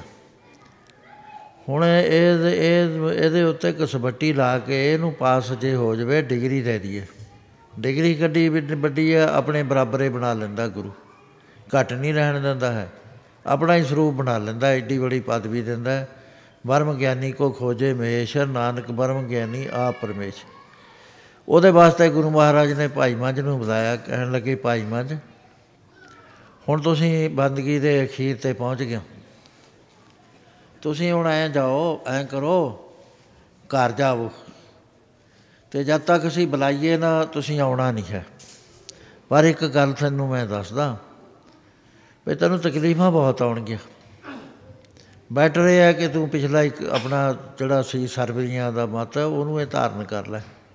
ਉਹ ਕਹਿਣ ਲੱਗੇ ਸੱਚੇ ਪਾਤਸ਼ਾਹ ਹੁਣ ਤਾਂ ਇਹ ਬਾਤ ਹੋਏ ਨਹੀਂ ਸਕਣੀ ਕਦੀ, ਕਿਉਂਕਿ ਮੈਂ ਪ੍ਰਤੱਖ ਦੇਖ ਲਿਆ ਜੋ ਗੁਰਮਤਿ ਦਾ ਮਾਰਗ ਹੈ।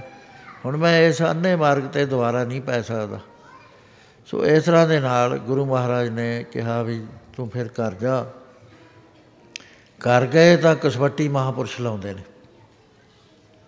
ਜੋ ਜਿਸ ਨੂੰ ਵੀ ਸਿਰੇ ਪਾਰ ਕਰਕੇ ਡਿਗਰੀ ਲੈਣੀ ਹੁੰਦੀ ਹੈ ਉਹਦੇ 'ਤੇ ਕਸਵੱਟੀ ਲੱਗਦੀ। ਆਮ ਗ੍ਰਸਤੀਆਂ 'ਤੇ ਨਹੀਂ, ਸਾਡੇ 'ਤੇ ਨਹੀਂ ਲੱਗਦੀ ਹੈ, ਕਿਉਂਕਿ ਅਸੀਂ ਇਨ ਬਿਟਵੀਨ ਹਾਂ, ਅਸੀਂ ਇਮਤਿਹਾਨ ਦੇਣ ਦੇ ਕਾਬਿਲ ਹੀ ਨਹੀਂ ਹੋਏ। ਪਰਚਾ ਸਾਡੇ 'ਤੇ ਪੈਣਾ ਹੀ ਨਹੀਂ ਹੈ, ਇਹ ਉਹਨਾਂ 'ਤੇ ਹੀ ਪੈਂਦਾ ਜਿਹੜੇ ਪਹੁੰਚ ਜਾਂਦੇ ਨੇ, ਜਿਨ੍ਹਾਂ ਨੂੰ ਆਖਰੀ ਹੱਦ 'ਤੇ ਪਹੁੰਚਾਉਣਾ ਹੁੰਦਾ। ਸੋ ਉਸ ਵੇਲੇ ਗੁਰੂ ਮਹਾਰਾਜ ਨੇ ਕਿਹਾ ਕਿ ਤੈਨੂੰ ਤਕਲੀਫਾਂ ਬਹੁਤ ਆਉਣਗੀਆਂ, ਬਹੁਤ ਜ਼ਿਆਦਾ ਔਖਾ ਹੋਏਗਾ। ਉਹ ਕਹਿੰਦਾ ਮਹਾਰਾਜ ਜੋ ਹੋਣਾ ਹੋਵੇ ਤੇਰੇ ਭਾਣੇ ਵਿੱਚ ਹੋਏਗਾ। ਗੁਰੂ ਮਹਾਰਾਜ ਨੇ ਉਸ ਨੂੰ ਭੇਜ ਦਿੱਤਾ। ਭੇਜ ਦਿੱਤਾ ਤਾਂ ਮਹਾਰਾਜ ਦੇ ਵਿੱਚ ਆਉਂਦਾ ਵੀ ਜਦੋਂ ਕਸਵੱਟੀ ਲੱਗ ਜੇ ਨਾ, ਉਸ ਵੇਲੇ ਹਰ ਬੰਦਾ ਨਹੀਂ ਉਹਦੇ 'ਚ ਪਾਸ ਹੋ ਸਕਿਆ ਕਰਦਾ, ਕਿਉਂਕਿ ਪੇਪਰ ਬਹੁਤ ਔਖਾ ਹੈ। ਸੌ ਪਰਸੈਂਟ ਨੰਬਰ ਲੈਣਾ ਪੈਂਦਾ, ਇਹ ਵੀ ਨਹੀਂ ਹੈ ਵੀ ਨੜਿਨਵੇਂ ਪੁਆਇੰਟ ਨੌ ਨੌ ਨਾਲ ਪਾਸ ਹੋਏਗਾ, ਸੌ ਨਾਲ ਹੀ ਹੁੰਦਾ। ਜਦੋਂ ਗੁਰੂ ਨਾਨਕ ਪਾਤਸ਼ਾਹ ਨੇ ਕਸਵੱਟੀ ਲਾਈ ਉਸ ਵੇਲੇ ਵੀਹ ਹਜ਼ਾਰ ਸਿੱਖ ਰਹਿੰਦਾ ਸੀਗਾ ਕਰਤਾਰਪੁਰ। ਸਾਰੇ ਭਾਰਤ ਵਰਸ਼ ਵਿੱਚੋਂ ਆਏ ਹੋਏ ਸੀ। ਲੰਗਰ ਤਿਆਰ ਹੋਏ ਜਾਂਦੇ ਸੀ ਅਤੇ ਗੁਰੂ ਮਹਾਰਾਜ ਨੇ ਲੰਗਰ ਬੰਦ ਕਰ ਦਿੱਤਾ ਵੀ ਇੱਕ ਟਾ ਇੱਕ ਟਾਈਮ ਹੋਇਆ ਕਰੇਗਾ, ਦੂਸਰੇ ਟਾਈਮ ਬੰਦ। ਉਹ ਕਾਫੀ ਬੰਦੇ ਹਿੱਲ ਗਏ ਜਿਨ੍ਹਾਂ ਨੂੰ ਭੁੱਖ ਬਹੁਤੀ ਲੱਗਦੀ ਸੀ। ਫਿਰ ਮਹਾਰਾਜ ਨੇ ਕਰਤਾ ਵੀ ਇੱਕ ਅੱਜ ਚੱਲੇਗਾ, ਕੱਲ੍ਹ ਨੂੰ ਨਹੀਂ ਚੱਲਣਾ, ਪਰਸੋਂ ਨੂੰ ਚੱਲੇਗਾ। ਅਤੇ ਸਕੇਲ ਬੰਨ੍ਹ ਦਿੱਤੀ, ਬਹੁਤ ਥੋੜ੍ਹੀ ਸਕੇਲ ਬੰਨ੍ਹਤੀ, ਫਿਰ ਚਲੇ ਗਏ। ਇਸ ਤਰ੍ਹਾਂ ਕਰਦੇ ਕਰਦੇ ਕਣਕ ਬੀਜਣ ਦਾ ਸਮਾਂ ਆ ਗਿਆ। ਗੁਰਸਿੱਖਾਂ ਨੇ ਸਲਾਹ ਕਰੀ ਵੀ ਹੁਣ ਲੰਗਰ ਦੇ ਵਿੱਚ ਦਾਣੇ ਘੱਟ ਹੋਣੇ ਆ, ਤਾਂ ਹੀ ਮਹਾਰਾਜ ਨੇ ਬੰਦ ਕਰਿਆ, ਅਤੇ ਆਪਾਂ ਕਣਕ ਬੀਜੀਏ। ਪੰਜ ਸੌ ਹਲ ਲੈ ਕੇ ਕਣਕ ਬੀਜੀ ਕਰਤਾਰਪੁਰ ਦੇ ਸਾਰੇ ਰਕਬੇ 'ਚ। ਉਹ ਜਦੋਂ ਕਣਕ ਪੱਕ ਗਈ, ਵੱਢਣ ਵੱਢਣ ਵਾਸਤੇ ਹਜ਼ਾਰਾਂ ਹੀ ਸੰਗਤਾਂ ਆ ਗਈਆਂ, ਗਰੇ ਲਾ ਦਿੱਤੇ। ਗੁਰੂ ਮਹਾਰਾਜ ਜੀ ਜਾ ਕੇ ਦੇਖਦੇ ਨੇ, ਬਹੁਤ ਵੱਡੇ ਭੰਡਾਰ ਲੱਗੇ ਹੋਏ ਹੈਗੇ। ਸਿੰਘਾਂ ਸਿੱਖਾਂ ਦੇ ਮਨ 'ਚ ਬੜੀ ਖੁਸ਼ੀ ਆ ਵੀ ਹੁਣ ਲੰਗਰ ਟੁੱਟ ਚੱਲੇਗਾ। ਲੇਕਿਨ ਉੱਧਰੋਂ ਕਸਵੱਟੀ ਲੱਗੀ ਹੋਈ ਸੀ। ਮਹਾਰਾਜ ਜੀ ਨੇ ਕਿਹਾ, ਭਾਈ ਕੋਈ ਇਹ ਗਰਿਆਂ ਨੂੰ ਅੱਗ ਲਾਓ। ਕਿਸੇ ਨੇ ਨਾ ਲਾਈ ਵੀ ਅਨਾਜ ਸਾੜੀਏ, ਇਹ ਤਾਂ ਬੜਾ ਭਾਰੀ ਪਾਪ ਹੈ। ਜਦੋਂ ਭਾਈ ਲਹਿਣਾ ਜੀ ਗੁਰੂ ਅੰਗਦ ਸਾਹਿਬ ਮਹਾਰਾਜ ਨੂੰ ਕਿਹਾ, ਉਸੇ ਵੇਲੇ ਉਹਨਾਂ ਨੇ ਹੁਕਮ ਕਰ ਲਿਆ, ਮੇਰੇ ਗੁਰੂ ਦਾ ਹੁਕਮ ਹੈ, ਜੋ ਹੁਕਮ ਹੈ ਮੈਂ ਮੰਨਣਾ। ਦੇਖਦੇ ਦੇਖਦੇ ਸਾਰੇ ਕਣਕ ਦੇ ਗਰੇ ਜਲ ਗਏ। ਪੰਜ ਸੌ ਸਿੱਖ ਸੀਗਾ ਉਸ ਵੇਲੇ। ਉਹਨਾਂ ਨੇ ਕਿਹਾ ਵੀ ਇਹ ਤਾਂ ਹੁਣ ਤਾਂ ਭੁੱਖੇ ਹੀ ਮਰਾਂਗੇ, ਵੀ ਚਲੋ ਚਲੀਏ। ਕੁਛ ਮਹਾਰਾਜ ਨੂੰ ਹੋ ਗਿਆ, ਕੁਛ ਸ਼ੱਕ ਪੈ ਗਿਆ ਗੁਰੂ ਦੇ ਉੱਤੇ। ਸੋ ਇਸ ਤਰ੍ਹਾਂ ਦੇ ਨਾਲ ਚੱਲਦੇ ਚੱਲਦੇ ਥੋੜ੍ਹੇ ਸਿੱਖ ਰਹਿ ਗਏ। ਗੁਰੂ ਮਹਾਰਾਜ ਨੇ ਇੱਕ ਕਿਰਿਆ ਹੋਰ ਕਰ ਲਈ। ਇੱਕ ਡੰਡਾ ਲੈ ਲਿਆ, ਤਕੜਾ ਮੋਟਾ, ਅਤੇ ਉਹ ਜਿਹੜਾ ਨੇੜੇ ਆ ਕੇ ਮੱਥਾ ਟੇਕੇ ਪੂਰੇ ਜ਼ੋਰ ਨਾਲ ਉਹਦੀ ਪਿੱਠ 'ਤੇ ਮਾਰਨ। ਫਿਰ ਇਹ ਹੋ ਗਿਆ ਵੀ ਵੀਹ ਪੱਚੀ ਕਦਮਾਂ ਪਿੱਛੇ ਹੀ ਟੇਕ ਲੈਂਦੇ ਸੀ ਮਹਾਰਾਜ, ਫਿਰ ਨੱਠ ਕੇ ਮਾਰਨ ਲੱਗ ਗਏ। ਥੋੜ੍ਹੇ ਜਿਹੇ ਰਹਿ ਗਏ ਗਿਣਤੀ ਦੇ, ਪੰਜਾਹ ਸੱਠ। ਮਹਾਰਾਜ ਨੇ ਭੇਸ ਧਾਰ ਲਿਆ ਸ਼ਿਕਾਰੀਆਂ ਵਾਲਾ, ਕੁੱਤੇ ਨਾਲ ਲੈ ਲਏ, ਚਾਕੂ ਚੂਕੂ ਪਾ ਲਏ, ਅਤੇ ਉਹਨਾਂ ਨੂੰ ਕਹਿੰਦੇ ਮੁੜ ਜਾਓ ਸਾਡੇ ਪਿੱਛੋਂ। ਉਹ ਮੁੜੇ ਨਾ ਕੋਈ ਵੀ। ਗੁਰੂ ਮਹਾਰਾਜ ਜੀ ਨੇ ਆਪਣੇ ਜੇਬ ਦੇ ਵਿੱਚ ਹੱਥ ਪਾਇਆ, ਰੁਪਈਆਂ ਦੀ ਬਾਰਿਸ਼ ਕਰਨ ਲੱਗ ਗਏ। ਉਹ ਜਿਹੜੇ ਸੀਗੇ ਇਸ ਖਿਆਲ ਦੇ, ਉਹਨਾਂ ਨੇ ਰੁਪਈਏ ਚੱਕ ਚੱਕ ਕੇ ਜੇਬਾਂ 'ਚ ਭਰਨੇ ਸ਼ੁਰੂ ਕਰਤੇ, ਇਕੱਠੇ ਕਰਨ ਲੱਗ ਗਏ। ਮਹਾਰਾਜ ਪਾਈ ਜਾਣ, ਜਿਵੇਂ ਮੀਂਹ ਪੈਂਦਾ ਹੈ ਪਾਤਾ। ਉਹ ਜਾਂ ਕਾਫੀ ਕਾਫੀ ਹੋ ਗਏ, ਕੁਛ ਤੁਰ ਕੇ ਲੈ ਕੇ, ਕੁਝ ਮਹਾਰਾਜ ਦੇ ਪਿੱਛੇ ਚੱਲੇ। ਮਹਾਰਾਜ ਨੇ ਕਹਾ ਜਾ ਕੇ ਮੋਹਰਾਂ ਦਾ ਮੀਂਹ ਬਰਸਾਤਾ, ਉਹ ਕਰ ਲਏ। ਇਹਦੇ ਬਾਅਦ ਡੰਡੇ ਮਾਰਦੇ ਨੇ, ਉਹ ਲੈ ਕੇ ਨੱਠ ਗਏ। ਹੁਣ ਦੋ ਰਹਿ ਗਏ, ਉਹ ਨਹੀਂ ਜਾਂਦੇ। ਮਹਾਰਾਜ ਜਿਸ ਬਾਤ ਮਾਰਦੇ ਨੇ ਉੱਥੇ ਹੀ ਖੜ੍ਹੇ ਨੇ, ਚੁੱਪ ਕਰੇ, ਨਾ ਹਿਲਦੇ ਨੇ ਨਾ ਜੁਲਦੇ ਹੈ। ਉਹ ਭਾਈ ਲਹਿਣਾ ਜੀ ਅਤੇ ਬਾਬਾ ਬੁੱਢਾ ਜੀ ਸਮੇਂ ਕਹਿੰਦੇ ਨੇ, ਪਾਤਸ਼ਾਹ ਇੱਧਰ ਵੀ ਪਵਿੱਤਰ ਕਰ ਦਿਉ, ਇੱਧਰ ਵੀ ਪਵਿੱਤਰ ਕਰ ਦਿਉ। ਅਤੇ ਕਹਿੰਦੇ ਮੁੜਦੇ ਕਿਉਂ ਨਹੀਂ ਤੁਸੀਂ, ਕਿਉਂ ਨਹੀਂ ਜਾਂਦੇ? ਜਦ ਸਾਰੇ ਚਲੇ ਗਏ, ਵੀਹ ਹਜ਼ਾਰ ਚਲਿਆ ਗਿਆ ਜਿਹੜਾ ਸੀਗਾ, ਤੁਸੀਂ ਦੋ ਰਹਿ ਗਏ, ਤੁਸੀਂ ਕਿਉਂ ਨਹੀਂ ਜਾਂਦੇ? ਕਹਿਣ ਲੱਗੇ, ਸੱਚੇ ਪਾਤਸ਼ਾਹ, ਜਿਨ੍ਹਾਂ ਨੂੰ ਤੇਰੇ ਚਰਨਾਂ ਤੋਂ ਬਾਹਰ ਕੋਈ ਥਾਂ ਸੀ ਉਹ ਤਾਂ ਚਲੇ ਗਏ, ਸਾਡਾ ਤਾਂ ਤੇਰੇ ਚਰਨਾਂ ਤੋਂ ਬਗੈਰ ਕੋਈ ਦੁਨੀਆ 'ਚ ਥਾਂ ਹੀ ਨਹੀਂ ਇਸ ਬ੍ਰਹਿਮੰਡ ਦੇ ਵਿੱਚ। ਅਸੀਂ ਜਾਈਏ ਕਿੱਥੇ? ਰੱਖਿਆ ਹੀ ਨਹੀਂ ਅਸੀਂ ਕੋਈ ਥਾਂ ਹੋਰ। ਅਸੀਂ ਤੇਰਾ ਹੀ ਆਸਰਾ ਤੱਕਿਆ, ਤੇਰਾ ਹੀ ਥਾਂ, ਤੇਰੀ ਉਹ ਸ਼ਰਨ ਤੱਕੀ ਆ। ਕਹਿੰਦੇ ਜੇ ਨਹੀਂ ਮੁੜਨਾ, ਉਹ ਦੇਖੋ ਸਾਹਮਣੇ ਕੀ ਆ, ਕੱਪੜੇ ਦੇ ਨਾਲ ਢਕਿਆ ਹੋਇਆ ਮੁਰਦਾ ਪਿਆ ਸੀ, ਜਾਓ ਇਸ ਨੂੰ ਖਾਓ। ਉਸ ਵੇਲੇ ਦੋਨੋਂ ਜਣੇ ਚਲੇ ਗਏ, ਬਾਬਾ ਬੁੱਢਾ ਜੀ ਅਤੇ ਗੁਰੂ ਅੰਗਦ ਸਾਹਿਬ। ਮਹਾਰਾਜ ਕਹਿੰਦੇ ਖਾਣ ਕਿਉਂ ਨਹੀਂ ਲੱਗੇ? ਗੁਰੂ ਅੰਗਦ ਸਾਹਿਬ ਬੋਲੇ ਉਸ ਵੇਲੇ, ਕਹਿਣ ਲੱਗੇ, ਪਾਤਸ਼ਾਹ ਹੁਕਮ ਹੋਵੇ ਵੀ ਕਿੱਧਰੋਂ ਖਾਈਏ? ਕਹਿੰਦੇ ਸਿਰ ਵੱਲੋਂ ਖਾਓ। ਇੱਕ ਇੱਕ ਰਹਿ ਗਿਆ ਸੀ ਡੈਸੀਮਲ ਇੱਕ ਪਾਸ ਹੋਣ 'ਚ। ਉਹ ਬਾਬਾ ਬੁੱਢਾ ਜੀ ਥੋੜ੍ਹੇ ਜਿਹੇ ਠਹਿਰ ਗਏ ਵੀ ਪਹਿਲਾਂ ਇਹਨੂੰ ਚੱਕ ਮਾਰਨ ਦੇ, ਕਿਉਂ ਸਿਰ ਦੇ ਉੱਤੇ ਕੇਸ ਨੇ, ਸਿਰ ਵੱਲੋਂ ਖਾ ਹੁੰਦਾ ਮੁਰਦਾ, ਪਹਿਲਾਂ ਖੋਪਰੀ ਹੋਈ ਆ। ਅਤੇ ਉਹ ਥੋੜ੍ਹਾ ਜਿਹਾ ਠਹਿਰ ਗਏ, ਇਹ ਇੱਕਦਮ ਜਾ ਕੇ ਸਿਰ ਵੱਲ ਚਲੇ ਗਏ। ਜਦੋਂ ਕੱਪੜਾ ਚੱਕਿਆ ਇਹਨਾਂ ਨੇ ਗੁਰੂ ਅੰਗਦ ਸਾਹਿਬ ਨੇ, ਉਸ ਵੇਲੇ ਨਾ ਮੁਰਦਾ ਉੱਥੇ, ਨਾ ਕੁਛ ਹੈ ਉੱਥੇ, ਕੜਾਹ ਪ੍ਰਸ਼ਾਦ ਦੇਖ ਪਈ ਹੈ। ਹੁਣ ਕਿੰਨਾ ਨੰਬਰ ਘੱਟ ਰਿਹਾ ਬਾਬਾ ਬੁੱਢਾ ਜੀ ਦਾ ਪੁਆਇੰਟ ਇੱਕ ਰਿਹਾ ਸੌ ਦੇ 'ਚੋਂ ਨੜਿਨਵੇਂ ਪੁਆਇੰਟ ਨਾਈਨ ਤਾਂ ਉਹਨਾਂ ਨੇ ਨੰਬਰ ਲੈ ਲਏ, ਇੱਕ ਰਹਿ ਗਿਆ। ਹੁਣ ਉਹਨਾਂ ਨੇ ਪੁਆਇੰਟ ਇੱਕ ਲੈ ਕੇ ਪੁਆਇੰਟਾਂ 'ਤੇ ਇੱਥੇ ਜਿੱਤਦੇ ਨੇ ਦੌੜਨ ਵਾਲੇ। ਇੱਕ ਪੁਆਇੰਟ 'ਤੇ ਜਿੱਤ ਗਿਆ, ਮਾੜਾ ਜਿਹਾ ਕਿਸੇ ਦਾ ਇੰਨਾ ਕੁ ਵੀ ਮੂਹਰੇ ਹੋ ਗਿਆ ਅੰਗ, ਉਹ ਫਸਟ ਆ ਜਾਂਦਾ। ਉਸ ਵੇਲੇ ਗੁਰੂ ਅੰਗਦ ਸਾਹਿਬ ਫਸਟ ਹੋ ਗਏ, ਉਹ ਸੈਕਿੰਡ ਨੰਬਰ 'ਤੇ ਆ ਗਏ।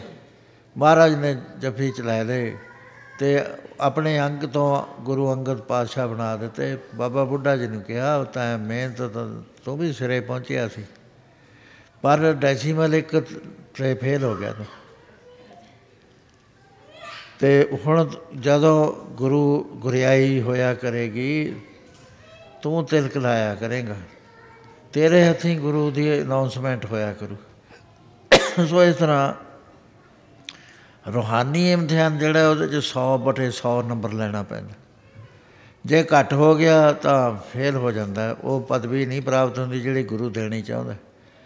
ਸੋ ਭਾਈ ਮੰਝ ਦੇ ਉੱਤੇ ਕਸਵੱਟੀ ਲਾਤੀ, ਇਹਨੂੰ ਕਸਵੱਟੀ ਕਹਿੰਦੇ ਨੇ। ਗੁਰੂ ਦਸਵੇਂ ਪਾਤਸ਼ਾਹ ਨੇ ਵੀ ਕਸਵੱਟੀ ਲਾਈ, ਪੰਜ ਪਾਸ ਹੋਏ, ਸੈਂਟ ਪਰਸੈਂਟ ਨੰਬਰ ਲੈ ਕੇ ਹੋਏ। ਅਤੇ ਗੁਰੂ ਸਾਹਿਬ ਨੇ ਕੀ ਕਿਹਾ, ਇਹ ਪੰਜੇ ਮੇਰਾ ਰੂਪ ਨੇ, ਇਹਨਾਂ ਦੇ ਵਿੱਚ ਤਾਂ ਮੇਰੇ ਵਿੱਚ ਕੋਈ ਭੇਦ ਨਾ ਜਾਣਿਓ।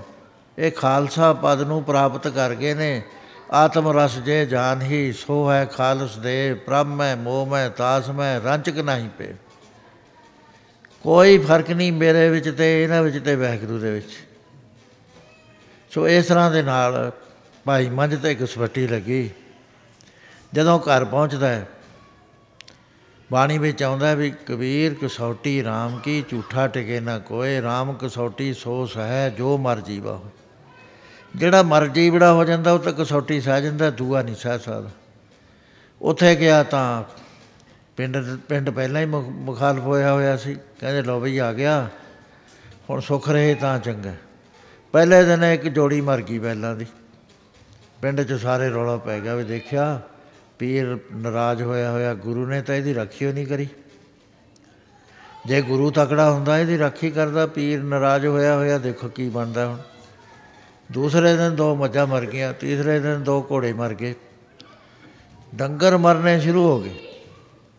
ਪਟੜੀ ਫੇਰ ਪਿੰਡ ਜਿਹੜੇ ਸੀ ਉਹਦੀ ਚੌਧਰ ਦੇ ਸਾਰੇ ਇਕੱਠੇ ਹੋਏ, ਕਹਿੰਦੇ ਵਿਚਾਰੋ ਗੱਲ ਕੋਈ। ਪੀਰ ਹੋ ਗਿਆ ਨਾਰਾਜ਼, ਪਹਿਲਾਂ ਤਾਂ ਇਹਨੂੰ ਲਊਗਾ ਫੇਰ ਸਾਡੀ ਵਾਰੀ ਆਊਗੀ। ਚੰਗਾ ਇਹ ਹੈ ਕਿ ਇਹਨੂੰ ਪਿੰਡ 'ਚੋਂ ਕੱਢ ਦੇਈਏ। ਉਸ ਵੇਲੇ ਇਕੱਠੇ ਹੋ ਕੇ ਆ ਕੇ ਕਹਿਣ ਲੱਗੇ, ਭਾਈ ਮੰਝ ਤੀਰਥਾ ਸੀ ਇਹਦਾ ਨਾਂ, ਭਾਈ ਮੰਝ ਤਾਂ ਗੁਰੂ ਸਾਹਿਬ ਨੇ ਰੱਖਿਆ ਸੀ। ਕਹਿੰਦੇ ਚੌਧਰੀ ਤੀਰਥਾ, ਹੁਣ ਚੌਧਰ ਤੇਰੇ ਹੱਥ 'ਚ ਨਹੀਂ ਰਹਿਣੀ, ਨਾ ਅਸੀਂ ਰਹਿਣ ਦੇਣੀ ਹੈ, ਨਾ ਤੇਰੀ ਜਿਹੜੀ ਜ਼ਮੀਨ ਮੁਰੱਬੇ ਨੇ ਉਹ ਰਹਿਣ ਦੇਣੇ ਨੇ। ਪੀਰ ਹੋ ਗਿਆ ਤੇਰੇ 'ਤੇ ਨਾਰਾਜ਼, ਤੇਰੇ ਤਾਂ ਕੁਰੜੀਆਂ ਖਾਲੀ ਹੋ ਗਈਆਂ, ਹੁਣ ਸਾਡੀ ਵਾਰੀ ਹੈ, ਤੈਨੂੰ ਅਸੀਂ ਪਿੰਡ 'ਚ ਵੀ ਨਹੀਂ ਰਹਿਣ ਦੇਣਾ। ਇਤਿਹਾਸ ਵਿੱਚ ਆਉਂਦਾ ਕਿ ਛੀਨ ਲੀਨ ਗ੍ਰਹਿ ਧਨ ਸਿਰਦਾਰੀ, ਸਰਬ ਸ਼ਰੀਕਨ ਦੀਨ ਨਿਕਾਰੀ। ਧਨ ਵੀ ਸਾਰਾ ਖੋਹ ਲਿਆ ਅਤੇ ਜ਼ਮੀਨ ਵੀ ਸਾਰੀ ਖੋਹ ਲਈ, ਕੱਪੜੇ ਲੀੜੇ ਹਰੇਕ ਚੀਜ਼, ਘਰ ਵੀ ਖੋਹ, ਹਰ ਚੀਜ਼ ਖੋਹ ਲਈ। ਅਤੇ ਇਹਨੂੰ ਕਿਹਾ ਵੀ ਨਿਕਲ ਜਾ ਸਾਡੇ ਪਿੰਡ ਤੋਂ ਇਸ ਵੇਲੇ। ਉਸ ਵੇਲੇ ਪਰਿਵਾਰ ਛੋਟਾ ਜਿਹਾ, ਇੱਕ ਲੜਕੀ ਹੈ, ਘਰ ਵਾਲੀ ਹੈ ਅਤੇ ਆਪ ਹੈ। ਕਹਿਣ ਲੱਗੇ ਅੱਛਾ ਜੇ ਤੁਹਾਡੀ ਇਹ ਮਰਜ਼ੀ ਹੈ ਤਾਂ ਮੈਂ ਚਲਿਆ ਜਾਂਦਾ। ਜਿਹੜਾ ਨਹੀਂ ਕਰੇ ਵੀ ਮੈਂ ਨਹੀਂ ਜਾਂਦਾ, ਕਹਿ ਜੇ ਤੁਹਾਡੀ ਮਰਜ਼ੀ ਸਾਰਿਆਂ ਭਰਾਵਾਂ ਦੀ ਇਹੀ ਹੈ ਤਾਂ ਮੈਂ ਚਲਿਆ ਜਾਂਦਾ। ਹੁਣ ਸਾਰਿਆਂ ਵੱਲ ਦੇਖਦੇ ਨੇ, ਜਿਨ੍ਹਾਂ ਦੇ ਮਾਮਲੇ ਭਰਦੇ ਰਹੇ, ਜਿਨ੍ਹਾਂ ਦੇ ਬੱਚੇ ਵਿਆਹੇ, ਜਿਨ੍ਹਾਂ ਨੂੰ ਦਵਾਈਆਂ ਦਵਾਈਆਂ ਸੇਵਾ ਕੀਤੀ। ਚੌਧਰੀ ਸੀ, ਬੜਾ ਉਪਕਾਰ ਬੜਾ ਕਰਦਾ ਸੀ। ਉਹ ਇੱਕ ਵੀ ਬੰਦਾ ਨਹੀਂ ਆਉਂਦਾ, ਇੱਥੇ ਤੱਕ ਕਿ ਜਿਹੜੇ ਸਕੇ ਭਰਾ ਸੀ ਉਹ ਵੀ ਅੱਖਾਂ ਬਦਲ ਗਏ ਅਤੇ ਇੱਕ ਵੀ ਹਾਮੀ ਨਹੀਂ ਹੁੰਦਾ ਅਤੇ ਕਿਤੇ ਉਹਨੂੰ ਟਿਕਣ ਨਹੀਂ ਦਿੰਦੇ, ਕਿਤੇ ਬੈਠਣ ਨਹੀਂ ਦਿੰਦੇ। ਐਸੀ ਹਾਲਤ ਬਾਰੇ ਗੁਰੂ ਨਾਨਕ ਸਾਹਿਬ ਨੇ ਏਮਨਾਬਾਦ ਦੇ ਵਿੱਚ ਇੱਕ ਜਨਮ ਸਾਖੀ ਦੇ ਵਿੱਚ ਲਿਖਿਆ ਹੋਇਆ ਸ਼ਬਦ ਕਹਿੰਦੇ ਨੇ ਵੀ ਉਹਨਾਂ ਨੇ ਉਚਾਰਿਆ, ਇਸ ਤਰ੍ਹਾਂ ਨਾਲ ਪੜ੍ਹ ਲਓ ਸਾਰੇ ਪ੍ਰੇਮੀ।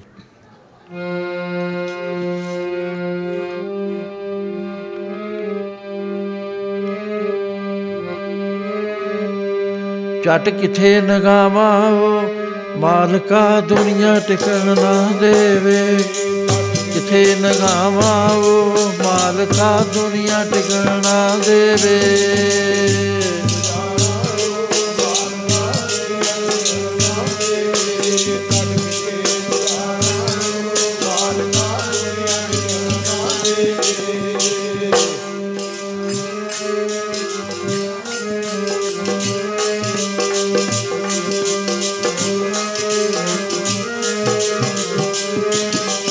ਛੱਡ ਕਿਥੇ ਗੁਜ਼ਾਰਾ ਓ ਮਾਲਕਾ ਦੁਨੀਆ ਟਿਕਾਣਾ ਦੇਵੇ, ਕਿਥੇ ਗੁਜ਼ਾਰਾ ਓ ਮਾਲਕਾ ਦੁਨੀਆ ਟਿਕਾਣਾ ਦੇਵੇ।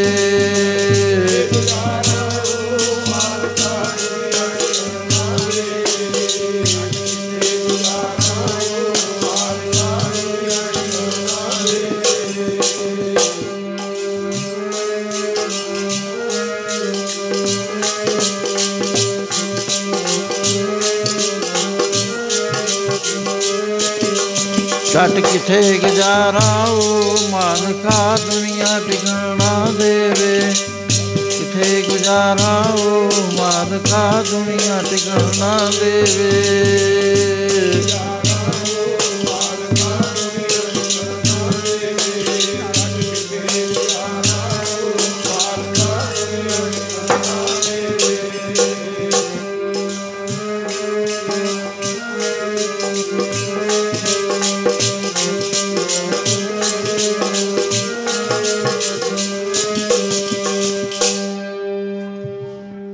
ਕਲੀਓਂ ਪੰਜ ਪੀਤੀਓਂ ਕਿਉਂ ਕਰ ਰੱਖਾਂ ਪੱਤ, ਜੇ ਬੋਲਾਂ ਤਾਂ ਆਖੀਏ ਬੜਬੜ ਕਰੇ ਬਹੁਤ, ਚੁੱਪ ਕਰਾਂ ਤਾਂ ਆਖੀਏ ਇਸ ਘਟ ਨਹੀਂ ਮਤ,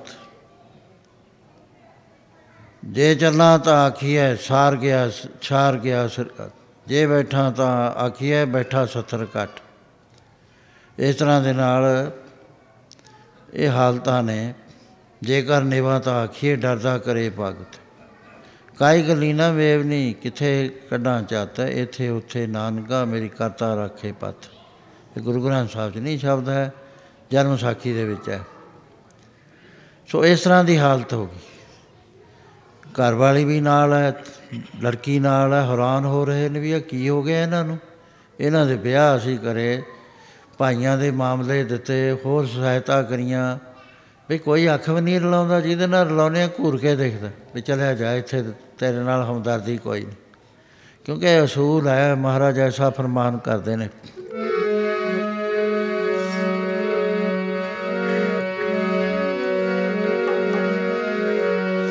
ਪਿਆਰੇ ਜੀ ਦੁੱਖਾਂ ਵਿੱਚ ਕੋਈ ਨਾ ਬਣੇ, ਪਿਆਰੇ ਜੀ ਦੁੱਖਾਂ ਵਿੱਚ ਕੋਈ ਨਾ ਬਣੇ,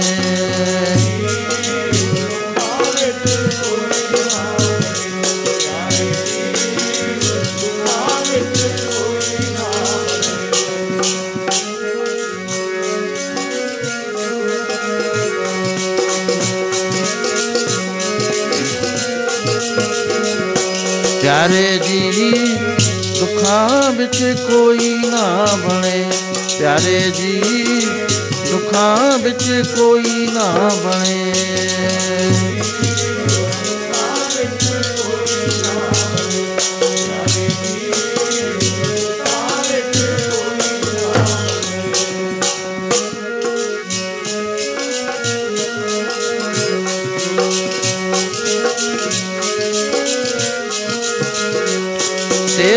ਸੁੱਖਾਂ ਦੇ ਸੰਗੀ ਨੇ ਸਾਰੇ, ਤੇਰੇ ਸੁੱਖਾਂ ਦੇ ਸੰਗੀ ਨੇ ਸਾਰੇ,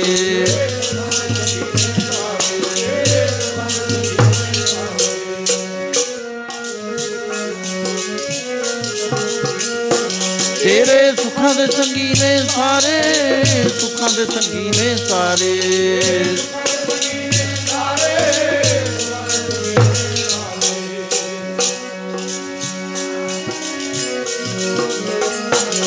ਉਹ ਸੁੱਖਾਂ ਦੇ ਸੰਗੀ ਨੇ ਸਾਰੇ,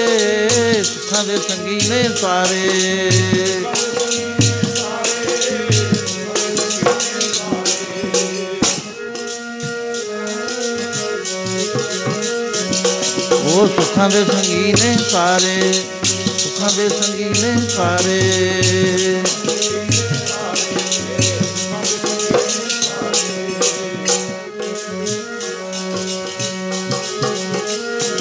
ਪਿਆਰੇ ਜੀ ਦੁੱਖਾਂ ਵਿੱਚ ਕੋਈ ਨਾ ਬਣੇ, ਪਿਆਰਿਓ ਦੁੱਖਾਂ ਵਿੱਚ ਕੋਈ ਨਾ ਬਣੇ,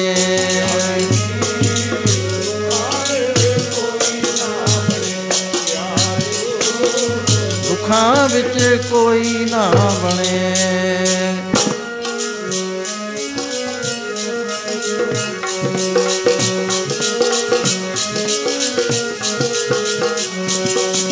ਇਹ ਜਗ ਮੀਤ ਨਾ ਦੇਖਿਓ ਕੋਈ, ਸਗਲ ਜਗਤ ਆਪਣੇ ਸੁਖ ਲਾਗਿਓ ਦੁੱਖ ਮੈਂ ਸੰਗ ਨਾ ਹੋਈ। ਦਾਰਾ ਮੀਤ ਪੂਤ ਸੰਬੰਧੀ ਸਗਰੇ ਤਨ ਸਿਉ ਲਾਗੇ, ਜਬ ਹੀ ਨਿਰਤਨ ਦੇਖਿਓ ਨਰਕੋ ਸੰਗ ਸਾ ਛੋੜ ਸਭ ਭਾਗੇ। ਇਹ ਅਸੂਲ ਹੈ ਕਿ ਸੁੱਖਾਂ ਵੇਲੇ ਸਾਰੇ ਕਹਿੰਦੇ ਇਹ ਸਾਡਾ ਹੈ ਸਾਡਾ ਹੈ ਸਾਡਾ, ਜੇ ਦੁੱਖ ਪੈ ਜੇ ਕੋਈ ਹਾਮੀ ਨਹੀਂ ਭਰਦਾ।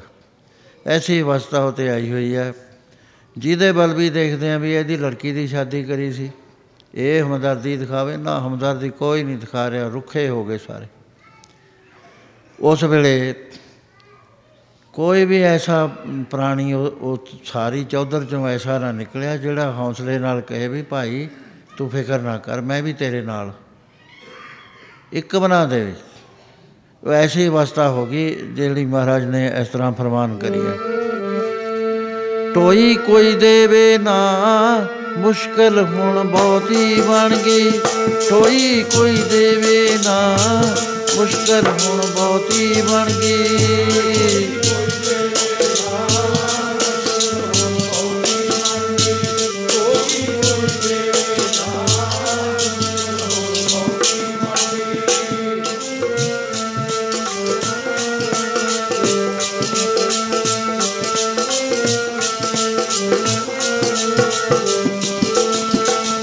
ਟੋਈ ਕੋਈ ਦੇਵੇ ਨਾ ਮੁਸ਼ਕਲ ਹੁਣ ਬਹੁਤੀ, ਟੋਈ ਕੋਈ ਦੇਵੇ ਨਾ ਮੁਸ਼ਕਲ ਹੁਣ ਬਹੁਤੀ ਬਣ ਗਈ।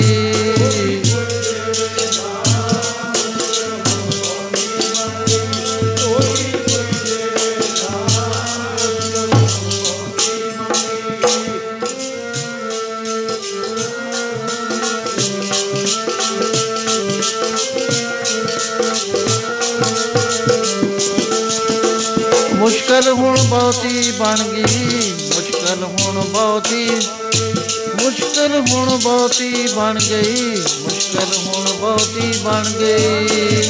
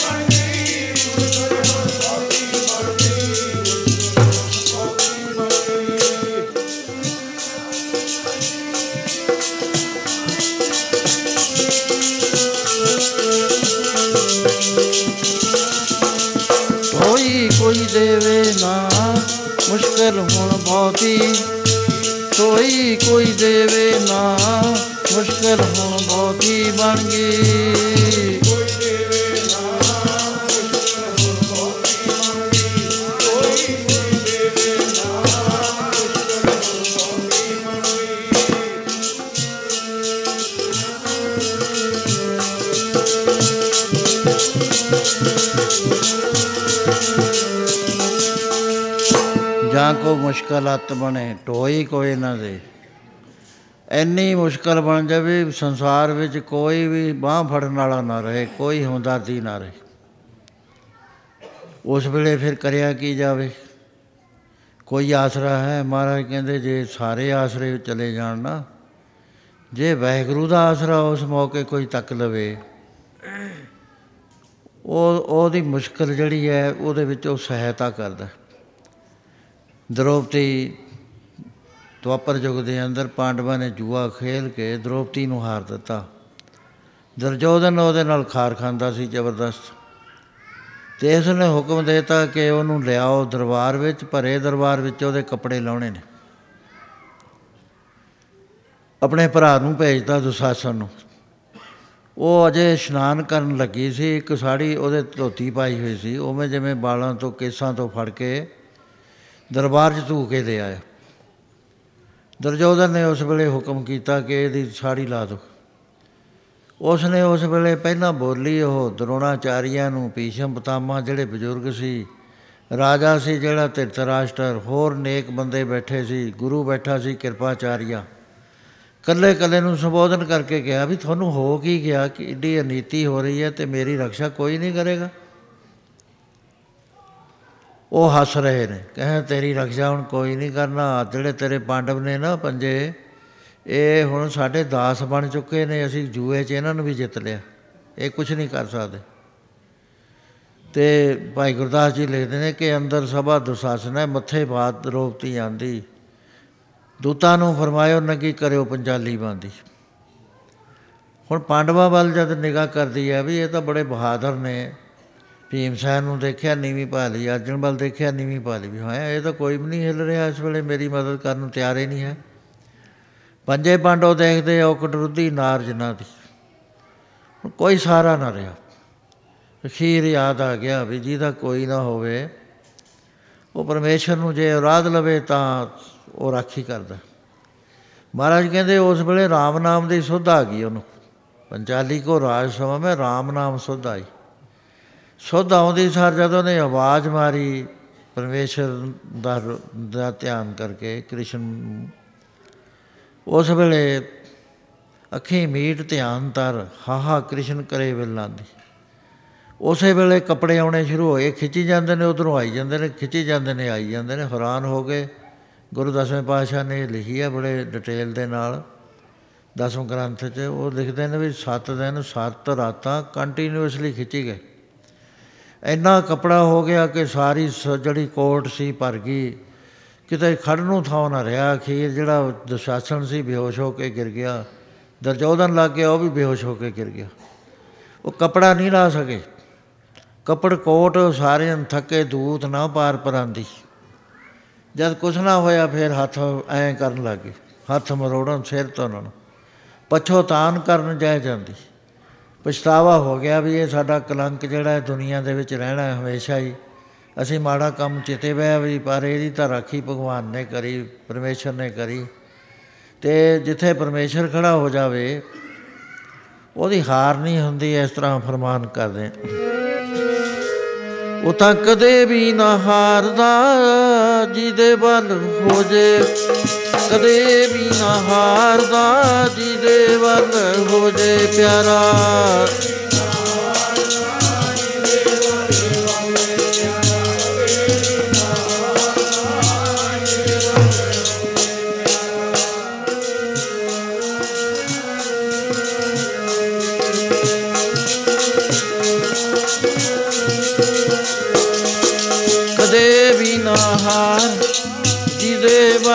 ਹੋ ਜੇ ਪਿਆਰਾ ਕਦੇ ਵੀ ਨਾ ਹਾਰਦਾ ਜਿਹਦੇ ਵੱਲ ਹੋ ਜੇ ਪਿਆਰਾ।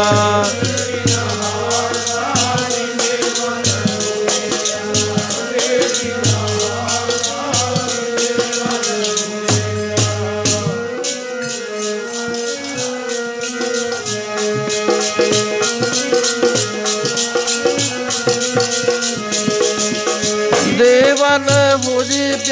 ਜਿਹਦੇ ਵੱਲ ਹੋ ਜੇ ਕਦੇ ਵੀ ਨਾ ਹਾਰਦਾ, ਉਹ ਕਦੇ ਵੀ ਨਾ ਹਾਰਦਾ।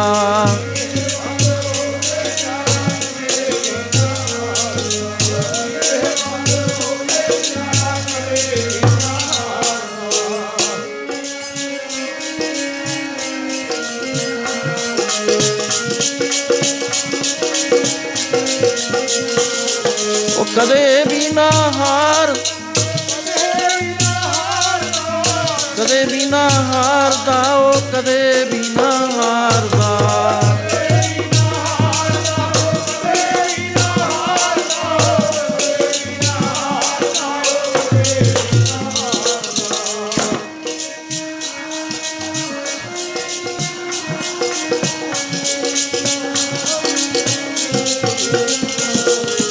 ਕਦੇ ਵੀ ਨਾ ਹਾਰਦਾ ਜਿਹਦੇ ਵੱਲ ਹੋ ਜੇ, ਕਦੇ ਵੀ ਨਾ ਹਾਰਦਾ ਉਹ ਜਿਹਦੇ ਵੱਲ ਹੋ ਜੇ ਪਿਆਰਾ।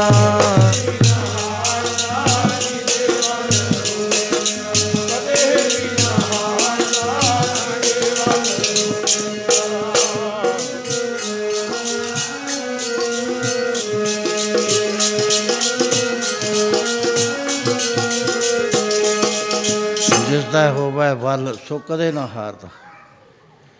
ਸੋ ਉਸ ਵੇਲੇ ਐਸੀ ਇੱਕ ਸਾਖੀ ਆਉਂਦੀ ਹੈ ਕਿ ਇੱਕ ਰਾਜਾ ਸੀ, ਉਸ ਦੀ ਔਲਾਦ ਨਹੀਂ ਸੀ ਹੋਈ, ਵੱਡੀ ਉਮਰ ਹੋ ਗਈ। ਮਹਾਰਾਣੀ ਨੇ ਵੀ ਕਿਹਾ ਵੀ ਕੋਈ ਉਪਾਅ ਕਰੋ, ਅਤੇ ਉਹ ਰਾਜੇ ਨੇ ਕਿਹਾ, ਦੇਖ ਮਹਾਰਾਣੀ, ਮੈਂ ਸ਼ਾਦੀ ਤਾਂ ਨਹੀਂ ਕਰਾਉਣੀ, ਸੌਕਣ ਤੇਰੇ ਉੱਤੇ ਲਿਆ ਕੇ ਨਹੀਂ ਬਿਠਾਉਣੀ ਹੈ, ਆਪਾਂ ਕੋਈ ਦੇਖ ਲੈਂਦੇ ਹਾਂ। ਬੇਅੰਤ ਤਾਂਤਰੀ ਨੇ, ਤਾਂਤਰੀਆਂ ਨੂੰ ਪਤਾ ਲੱਗ ਗਿਆ ਵੀ ਰਾਜਾ ਔਲਾਦ ਵਾਸਤੇ ਤਾਂਤਰੀਆਂ ਦੀ ਮਦਦ ਚਾਹੁੰਦਾ। ਉਸ ਵੇਲੇ ਆ ਗਿਆ ਇੱਕ ਗਰੁੱਪ ਤਾਂਤਰੀਆਂ ਦਾ, ਕਹਿਣ ਲੱਗੇ ਰਾਜਨ, ਔਲਾਦ ਤਾਂ ਤੇਰੇ ਹੋ ਜਾਏਗੀ, ਪਰ ਸਾਨੂੰ ਤੋਂ ਰਸਦ ਦੇ ਦੇ, ਉਹ ਅਸੀਂ ਹੋਮ ਕਰਾਂਗੇ, ਤੂਫਾਨ ਦੇਵਾਂਗੇ, ਮੰਤਰ ਪੜ੍ਹਾਂਗੇ, ਤੇਰੇ ਲੜਕਾ ਹੋ ਜਾਏਗਾ।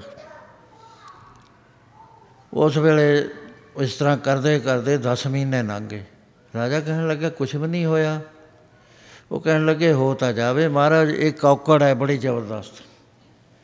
ਉਹ ਇਹ ਆ ਵੀ ਕੋਈ ਮਾਂ ਬਾਪ ਆਪਣੀ ਮਰਜ਼ੀ ਦੇ ਨਾਲ ਆਪਣੇ ਪੁੱਤਰ ਨੂੰ ਅਠਾਰ੍ਹਾਂ ਸਾਲ ਦੀ ਹੋਵੇ ਉਮਰ, ਅਤੇ ਉਹਨੂੰ ਦੇ ਦੇਣ, ਅਸੀਂ ਬਲੀ ਦੇ ਦਾਂਗੇ, ਬਲੀ ਦੇਣ ਤੋਂ ਬਾਅਦ ਜਦ ਹੀ ਤੁਹਾਨੂੰ ਪਤਾ ਲੱਗ ਜਾਏਗਾ ਕਿ ਲੜਕੇ ਦੀ ਉਮੀਦਵਾਰੀ ਹੋ ਜਾਏਗੀ। ਰਾਜੇ ਨੇ ਕਿਹਾ ਠੀਕ ਆ, ਕੈਦੀ ਮੇਰੇ ਕੋਲ ਬਥੇਰੇ ਹੈਗੇ। ਉਹ ਕਹਿੰਦੇ ਨਹੀਂ, ਆਪਣੀ ਮਰਜ਼ੀ ਨਾਲ ਜਿਹੜਾ ਕਹੇ ਮੇਰੀ ਬਲੀ ਦੇ ਦਿਉ। ਕੈਦੀਆਂ ਨੇ ਤਾਂ ਕਹਿਣਾ ਹੀ ਨਹੀਂ ਹੈ। ਅਖੀਰ ਢੰਡੋਰਾ ਫਰਾਤਾ ਉਹਨੇ ਵੀ ਮੈਂ ਲੱਖਾਂ ਹੀ ਰੁਪਇਆ ਦਵਾਂਗਾ, ਜਿਹੜੇ ਮਾਂ ਬਾਪ ਮੈਨੂੰ ਆਪਣਾ ਲੜਕਾ ਦੇ ਦੇਣ ਬਲੀ ਦੇਣ ਵਾਸਤੇ।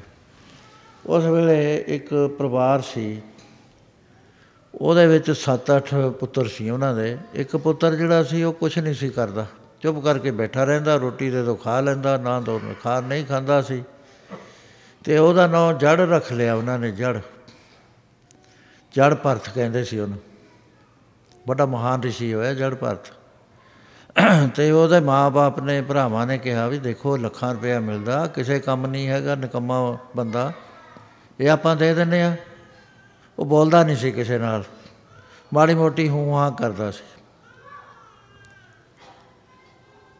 ਉਸ ਨੇ ਜਦੋਂ ਰਾਜੇ ਨੂੰ ਉਹਨਾਂ ਨੇ ਕਿਹਾ ਵੀ ਅਸੀਂ ਦੇ ਦਿੰਦੇ ਹਾਂ, ਕਹਿੰਦੇ ਉਹਦੀ ਵੀ ਮਰਜ਼ੀ ਹੋਵੇ। ਕਹਿੰਦੇ ਹਾਂ ਉਹਦੀ ਮਰਜ਼ੀ ਹੈ। ਉਹਨੂੰ ਪੁੱਛਿਆ ਜਾ ਕੇ ਵੀ ਇਸ ਤਰ੍ਹਾਂ ਰਾਜੇ ਨੂੰ ਤੇਰੇ ਲੋੜ ਹੈ, ਤੇਰੀ ਬਲੀ ਦੇਣੀ ਹੈ, ਅਤੇ ਸਾਡੇ ਕੋਲ ਪੈਸਾ ਆ ਜਾਏਗਾ, ਤੂੰ ਤਾਂ ਕਿਸੇ ਕੰਮ ਦਾ ਹੋਇਆ ਚਾਹੇ ਨਾ ਹੋਇਆ, ਕੋਈ ਗੱਲ ਨਹੀਂ ਹੈ। ਤਾਂ ਉਹਨੇ ਕਿਹਾ ਵੇਚ ਦਿਉ ਮੈਨੂੰ, ਕੋਈ ਗੱਲ ਨਹੀਂ। ਉਹਨੂੰ ਵੇਚਦਾ ਅਤੇ ਪੈਸੇ ਲੈ ਲਏ। ਰਾਜੇ ਨੂੰ ਕਿਹਾ ਅਸੀਂ ਖੁਸ਼ੀ ਨਾਲ ਦੇ ਰਹੇ ਹਾਂ, ਇਹਦੀ ਬਲੀ ਦੇ ਦਿਉ। ਰਾਜੇ ਨੇ ਲਿਆਂਦਾ, ਲਿਆ ਕੇ ਤਰੀਕ ਬੰਨ੍ਹ ਲਈ ਅਤੇ ਉਹਨੂੰ ਦੱਸ ਦਿੱਤਾ ਵੀ ਤੇਰੀ ਬਲੀ ਦੇਣੀ ਆ ਅੱਜ ਤੋਂ ਅੱਠਵੇਂ ਨੂੰ, ਜੋ ਖਾਣਾ ਖਾ ਲੈ, ਜੋ ਕੁਛ ਕਰਨਾ ਕਰ ਲੈ, ਤੇਰੀ ਕੋਈ ਅੰਤਮ ਇੱਛਾ ਉਹ ਦੱਸ ਦੇ ਅੱਠਾਂ ਦਿਨਾਂ ਦੇ ਅੰਦਰ ਅੰਦਰ। ਉਹ ਚੁੱਪ ਕਰ ਰਿਹਾ, ਬੋਲਿਆ ਹੀ ਨਹੀਂ। ਅੱਠਵੇਂ ਦਿਨ ਉਹਨੂੰ ਫੇਰ ਪੁੱਛਿਆ ਜਿਸ ਵਕਤ ਬਲੀ ਦੇਣ ਵਾਸਤੇ ਲਿਜਾਣਾ ਸੀ। ਉਹ ਕਹਿਣ ਲੱਗਾ ਮੈਂ ਹੋਰ ਕੁਛ ਨਹੀਂ ਕਹਿੰਦਾ, ਮੈਨੂੰ ਇਹ ਨਦੀ ਦੇ ਉੱਤੇ ਇਸ਼ਨਾਨ ਕਰਨ ਦੀ ਇਜਾਜ਼ਤ ਦੇ ਦਿੱਤੀ ਜਾਵੇ। ਰਾਜੇ ਨੇ ਕਿਹਾ ਠੀਕ ਹੈ, ਇਹਨੂੰ ਲੈ ਜਾਓ ਨਦੀ ਦੇ ਉੱਤੇ, ਪਹਿਰੇ ਦੂਰ ਦੂਰ ਲਾ ਦਿਉ, ਇਹਨੂੰ ਇਸ਼ਨਾਨ ਕਰ ਲੈਣ ਦਿਉ। ਉਹਨੇ ਇਸ਼ਨਾਨ ਕਰਿਆ। ਇਸ਼ਨਾਨ ਕਰਨ ਤੋਂ ਬਾਅਦ ਬੈਠਿਆ, ਚੌਂਕੜੀ ਮਾਰ ਕੇ, ਸਮਾਧੀ ਲਾ ਕੇ, ਪਰਮੇਸ਼ਰ ਦੇ ਵਿੱਚ ਧਿਆਨ ਲੈ ਕੇ ਗਿਆ। ਅਤੇ ਇੱਥੇ ਤੱਕ ਰਾਜਾ ਸਮਝ ਗਿਆ ਵੀ ਹੁਣ ਪਰਮੇਸ਼ਰ ਦਾ ਧਿਆਨ ਕਰਿਆ ਇਹਨੇ। ਉਹਦੇ ਬਾਅਦ ਕੀ ਦੇਖਦਾ ਕਿ ਉੱਠ ਕੇ ਉਹਨੇ ਰੇਤੇ ਦੀਆਂ ਢੇਰੀਆਂ ਬਣਾਉਣੀਆਂ ਸ਼ੁਰੂ ਕਰਤੀਆਂ, ਚਾਰ ਬਣਾ ਲਈਆਂ। ਪਹਿਲੀ ਢੇਰੀ ਕੋਲ ਖੜ੍ਹਾ ਹੋ ਗਿਆ।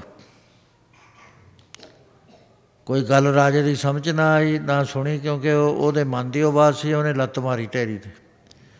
ਦੂਸਰੀ ਕੋਲ ਮਾੜਾ ਜਿਹਾ ਖੜ੍ਹਾ ਹੋ ਕੇ ਲੱਤ ਮਾਰੀ। ਤੀਸਰੀ ਕੋਲ ਖੜ੍ਹਾ ਹੋਇਆ, ਜਦੋਂ ਲੱਤ ਮਾਰਤੀ ਉਹਨੇ, ਢਾਹਤੀ। ਹੁਣ ਇੱਕ ਰੱਖ ਲਈ। ਉਹਦੇ ਅੱਗੇ ਬੇਨਤੀਆਂ ਕਰਦਾ ਖੜ੍ਹਾ, ਹੱਥ ਜੁੜੇ ਹੋਏ ਨੇ, ਅਤੇ ਉਹਦੀਆਂ ਪਰਿਕਰਮਾ ਕੀਤੀਆਂ। ਪਰਿਕਰਮਾ ਕਰਕੇ ਮੱਥਾ ਟੇਕਿਆ। ਮੱਥਾ ਟੇਕਣ ਤੋਂ ਬਾਅਦ ਆ ਗਿਆ। ਰਾਜੇ ਦੇ ਮਨ ਵਿੱਚ ਖਿਆਲ ਆਇਆ ਵੀ ਇਹ ਤਾਂ ਪੁੱਛਾਂ ਤਾਂ ਸਹੀ ਹੈ, ਕੀ ਗੱਲ ਹੈ। ਉਸ ਵੇਲੇ ਆ ਕੇ ਕਹਿਣ ਲੱਗਾ ਲੜਕੇ ਤੂੰ ਇਸ਼ਨਾਨ ਕਰਿਆ, ਮੈਂ ਸਮਝ ਗਿਆ। ਉਹਦੇ ਬਾਅਦ ਤੂੰ ਬੈਠਿਆ, ਕੋਈ ਚਿੰਤਨ ਕਰਿਆ ਭਗਵਾਨ ਦਾ, ਉਹ ਵੀ ਮੈਂ ਸਮਝ ਗਿਆ। ਪਰ ਉਹ ਤਾਂ ਢੇਰੀਆਂ ਪਹਿਲਾਂ ਬਣਾਈਆਂ, ਫਿਰ ਢਾਹ ਕਿਉਂ ਦਿੱਤੀਆਂ? ਇੱਕ ਪਹਿਲੀ ਦੇ ਕੋਲ ਤੂੰ ਕੁਛ ਦੇਰ ਖੜ੍ਹਿਆ, ਦੂਸਰੀ ਫਟਾਫਟ ਢਾਹਤੀ, ਤੀਸਰੀ ਦੇ ਕੋਲ ਗਿਆ ਵੀ ਨਹੀਂ ਹੈ, ਲੱਤ ਮਾਰੀ ਤਾਂ ਉਹ ਵੀ ਢਾਹਤੀ, ਇੱਕ ਢੇਰੀ ਤਾਂ ਰੱਖ ਲਈ। ਕੀ ਕਾਰਨ ਹੈ? ਕਹਿੰਦੇ ਕੀ ਕਰਨਾ ਤੁਸੀਂ ਕਾਰਨ ਪੁੱਛ ਕੇ, ਤੁਸੀਂ ਆਪਣਾ ਕੰਮ ਕਰੋ। ਕਹਿੰਦੇ ਨਹੀਂ, ਮੈਂ ਕਾਰਨ ਪੁੱਛਣਾ ਚਾਹੁੰਦਾ। ਰਾਣੀ ਵੀ ਆ ਗਈ। ਉਸਨੇ ਕਿਹਾ ਕਿ ਰਾਜਨ, ਮੈਂ ਤੈਨੂੰ ਡਿਟੇਲ ਨਾਲ ਇਹ ਗੱਲ ਸੁਣਾਉਣਾ। ਮੈਂ ਪਿਛਲੇ ਜਨਮ 'ਚ ਦੋ ਜਨਮ ਪਹਿਲਾਂ ਮੈਂ ਇੱਕ ਰਿਸ਼ੀ ਸੀ। ਮੈਂ ਕਿਸੇ ਨੂੰ ਨੇੜੇ ਨਹੀਂ ਸੀ ਆਉਣ ਦਿੰਦਾ ਆਪਣੇ, ਬਈ ਕੋਈ ਰਾਗ ਦੁਆਇਸ਼ ਨਾ ਪੈਦਾ ਹੋ ਜਾਵੇ। ਅਤੇ ਮੈਂ ਤਪ ਕਰ ਰਿਹਾ ਸੀ।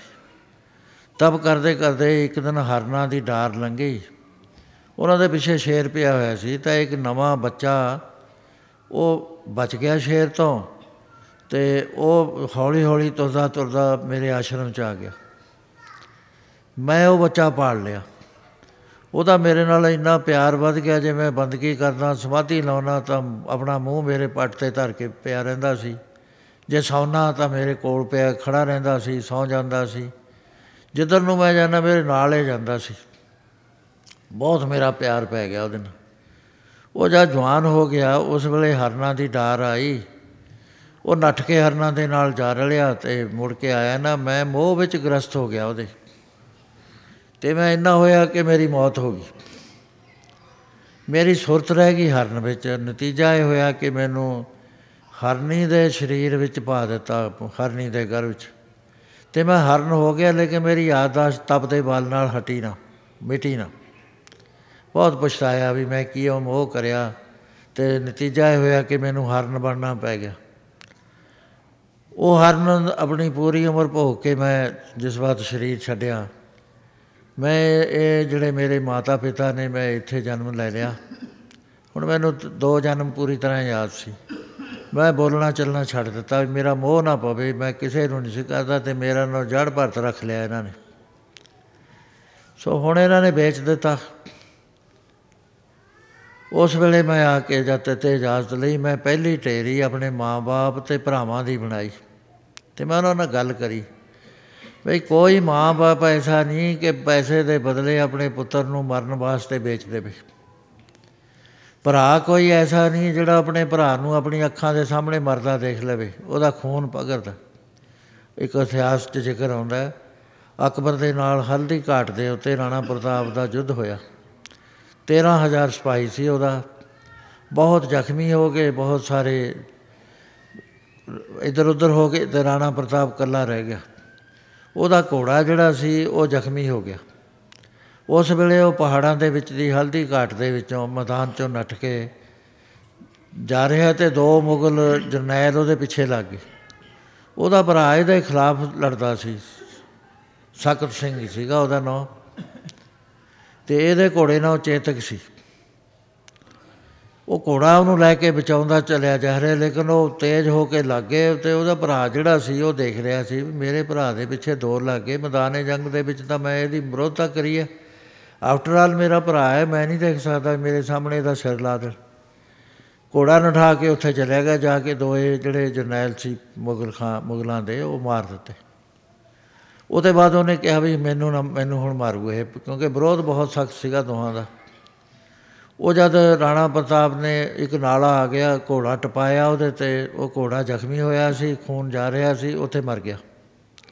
ਇਹਨੇ ਵੀ ਮਾਰਿਆ, ਅਤੇ ਇਹਨੇ ਕਿਹਾ ਭਰਾ ਤੂੰ ਮੇਰੇ 'ਤੇ ਡਰਨਾ, ਇਸ ਵੇਲੇ ਮੈਂ ਤੇਰਾ ਦੁਸ਼ਮਣ ਨਹੀਂ ਹਾਂ, ਮੈਂ ਭਰਾ ਬਣ ਕੇ ਆਇਆ। ਆਹ ਮੇਰਾ ਘੋੜਾ ਲੈ ਲਾ ਅਤੇ ਨਿਕਲ ਜਾ ਇੱਥੋਂ। ਉਹ ਕਹਿੰਦਾ ਤੇਰੇ 'ਤੇ ਅਕਬਰ ਨਾਰਾਜ਼ ਹੋ ਜੂ। ਕਹਿੰਦਾ ਮੇਰੇ ਫਿਕਰ ਨਾ ਕਰ, ਮੈਂ ਆਪਣੀ ਬਾਣੀ ਕੱਟੂੰ, ਇਸ ਵੇਲੇ ਤੂੰ ਬਚ, ਮੈਂ ਦੇਖ ਨਹੀਂ ਸਕਦਾ ਵੀ ਤੇਰੇ ਮੈਂ ਫੜ ਲੈਣ, ਗ੍ਰਿਫਤਾਰ ਕਰ ਲੈਣ। ਉਸ ਵੇਲੇ ਚਲਿਆ ਜਾਂਦਾ ਹੈ, ਅਤੇ ਅਕਬਰ ਨੂੰ ਪਤਾ ਲੱਗਿਆ ਵੀ ਇਹ ਇਹਨੇ ਤਾਂ ਆਪਣਾ ਭਰਾ ਬਚਾ ਤਾ, ਰਾਣਾ ਪ੍ਰਤਾਪ ਇੰਨੇ ਸਿਪਾਹੀ ਮਰ ਗਏ ਅਤੇ ਗ੍ਰਿਫਤਾਰ ਨਹੀਂ ਕਰਿਆ। ਉਹਨੂੰ ਕਹਿਣ ਲੱਗਿਆ ਵੀ ਸਖਤ ਸਿੰਘ, ਤੈਂ ਮੁਗਲ ਜਰਨੈਲ ਦੋ ਮਾਰੇ ਅਤੇ ਆਪਣੇ ਭਰਾ ਨੂੰ ਘੋੜਾ ਦਿੱਤਾ। ਕਹਿੰਦਾ ਹਾਂ ਜੀ, ਕਿਉਂ ਦਿੱਤਾ? ਕਹਿੰਦਾ ਮੇਰਾ ਭਰਾ ਸੀ। ਕਹਿਣ ਲੱਗਾ ਬਾਦਸ਼ਾਹ ਮੈਂ ਤੇਰਾ ਜਰਨੈਲ ਹਾਂ, ਲੜਾਈ ਵਿੱਚ ਮੈਂ ਕੋਈ ਕਸਰ ਨਹੀਂ ਛੱਡੀ, ਸਭ ਤੇ ਮੂਹਰੇ ਹੋ ਕੇ ਲੜਦਾ ਰਿਹਾ। ਲੇਕਿਨ ਜਦੋਂ ਉਹ ਭਰਾ ਜਾਨ ਬਚਾਉਣ ਵਾਸਤੇ ਜਾਂਦਾ, ਮੇਰਾ ਖੂਨ ਪਿਘਲ ਗਿਆ। ਉਸ ਵੇਲੇ ਮੈਂ ਆਪਣੇ ਭਰਾ ਦੀ ਮਦਦ ਕਰਨੀ ਹੋ ਸੀ, ਹੁਣ ਤੂੰ ਜੋ ਸਜ਼ਾ ਦੇਣੀ ਹੈ ਮੈਨੂੰ ਦੇ ਦੇ। ਬਾਦਸ਼ਾਹ ਅਕਬਰ ਦੇ ਬਾਰੇ ਬਹੁਤ ਸਿਆਣਪ ਵਾਲਾ ਸੀ, ਉਹ ਕਹਿਣ ਲੱਗਾ ਠੀਕ ਹੈ, ਮੈਂ ਤੇਰੇ 'ਤੇ ਨਾਰਾਜ਼ ਨਹੀਂ ਹੁੰਦਾ, ਤੈਂ ਜਿਹੜਾ ਕੰਮ ਕਰਿਆ ਉਹ ਠੀਕ ਹੀ ਕਰਿਆ, ਆਪਣੇ ਭਰਾ ਦੀ ਆੜੇ ਮੌਕੇ 'ਤੇ ਆ ਕੇ ਮਦਦ ਕੀਤੀ। ਸੋ ਕਹਿਣ ਲੱਗਿਆ ਜੜ ਭਰਤ ਕਿ ਭਰਾ ਬਾਹਵਾਂ ਹੁੰਦੀਆਂ ਨੇ ਅਤੇ ਭੀੜਾਂ ਪਈਆਂ ਅਤੇ ਕੰਮ ਆਇਆ ਕਰਦੇ ਨੇ, ਚਾਹੇ ਲੜੇ ਹੀ ਰਹਿਣ ਨਾਰਾਜ਼ ਹੀ ਰਹਿਣ, ਪਰ ਭਰਾ ਨਹੀਂ ਦੇਖ ਸਕਦਾ, ਭਰਾ ਦਾ ਪਤਨ ਹੁੰਦਾ। ਸੋ ਮੈਂ ਕਿਹਾ ਵੀ ਤੁਸੀਂ ਕਿਸੇ ਨੇ ਵੀ ਆਪਣਾ ਫਰਜ਼ ਨਾ ਪਾਲਿਆ। ਕਹਿੰਦਾ ਮੈਂ ਇਹ ਗੱਲਾਂ ਕਰਕੇ ਢੇਰੀ ਢਾਹ ਤੀ। ਦੂਜੀ ਵੀ ਤੇਰੀ ਸੀ, ਜੇ ਦੁਨੀਆ 'ਚ ਇਨਸਾਫ ਨਾ ਹੋਵੇ ਤਾਂ ਕਾਨੂੰਨ ਰਕਸ਼ਾ ਕਰਿਆ ਕਰਦਾ, ਤੈਂ ਤਾਂ ਮੈਨੂੰ ਮਾਰਨ ਵਾਸਤੇ ਖਰੀਦੇ ਲਿਆ, ਮੇਰੀ ਹਿਊਮਨ ਰਾਈਟਸ ਕੋਈ ਰਹੇ ਹੀ ਨਾ, ਤੇਰੀ ਤੇਰੀ ਮੈਂ ਜਦੇ ਢਾਹ ਤੀ। ਤੀਸਰੀ ਦੇਵਤੇ ਦੀ ਬਣਾਈ ਵੀ ਜੇ ਆਦਮੀ ਨਾ ਰੱਖ ਸਕੇ ਤਾਂ ਰੂਹਾਨੀ ਪਾਵਰ ਜਿਹੜੀ ਆ ਉਹਨੂੰ ਰਾਧਿਆ ਜਾਵੇ, ਉਹ ਦੇਵਤਾ ਤਾਂ ਮੇਰੀ ਖੂਨ ਦਾ ਪਿਆਸਾ ਹੈ, ਉਹ ਤਾਂ ਬਲੀ ਦੇਣੀ ਹੈ, ਮੈਂ ਉਹ ਵੀ ਢਾਹ ਤਾ।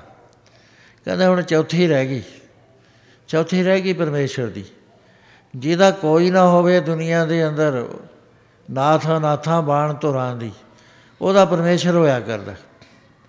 ਜੇ ਪਰਮੇਸ਼ਰ ਨੂੰ ਅਰਾਧ ਦੇਵੇ ਉਸ ਵੇਲੇ ਉਹਦੀ ਰਕਸ਼ਾ ਉਹਨੇ ਕਰਨੀ ਉਹ ਕਰਨੀ ਹੈ। ਸੋ ਕਹਿਣ ਲੱਗਿਆ ਮੈਂ ਉਸ ਢੇਰੀ ਦੇ ਅੱਗੇ ਖੜ੍ਹਾ ਹੋ ਕੇ ਇਸ ਤਰ੍ਹਾਂ ਦੀ ਬੇਨਤੀ ਕਰੀ,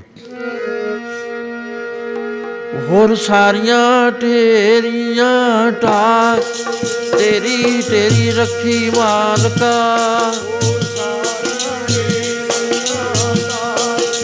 ਤੇਰੀ ਤੇਰੀ ਰੱਖੀ ਮਾਲਕਾ।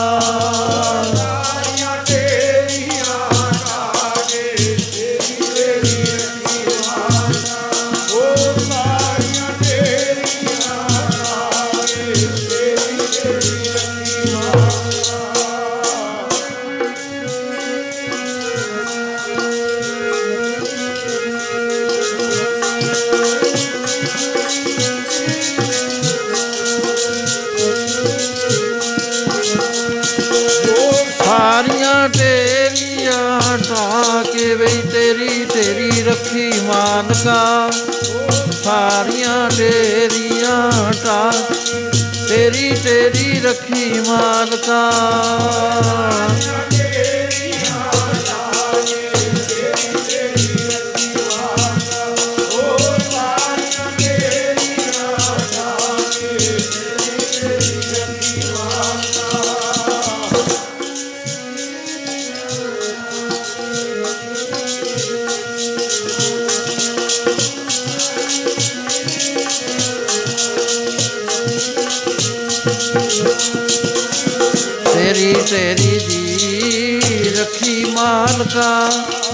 ਤੇਰੀ ਤੇਰੀ ਓ ਰੱਖੀ ਮਾਲਕਾ।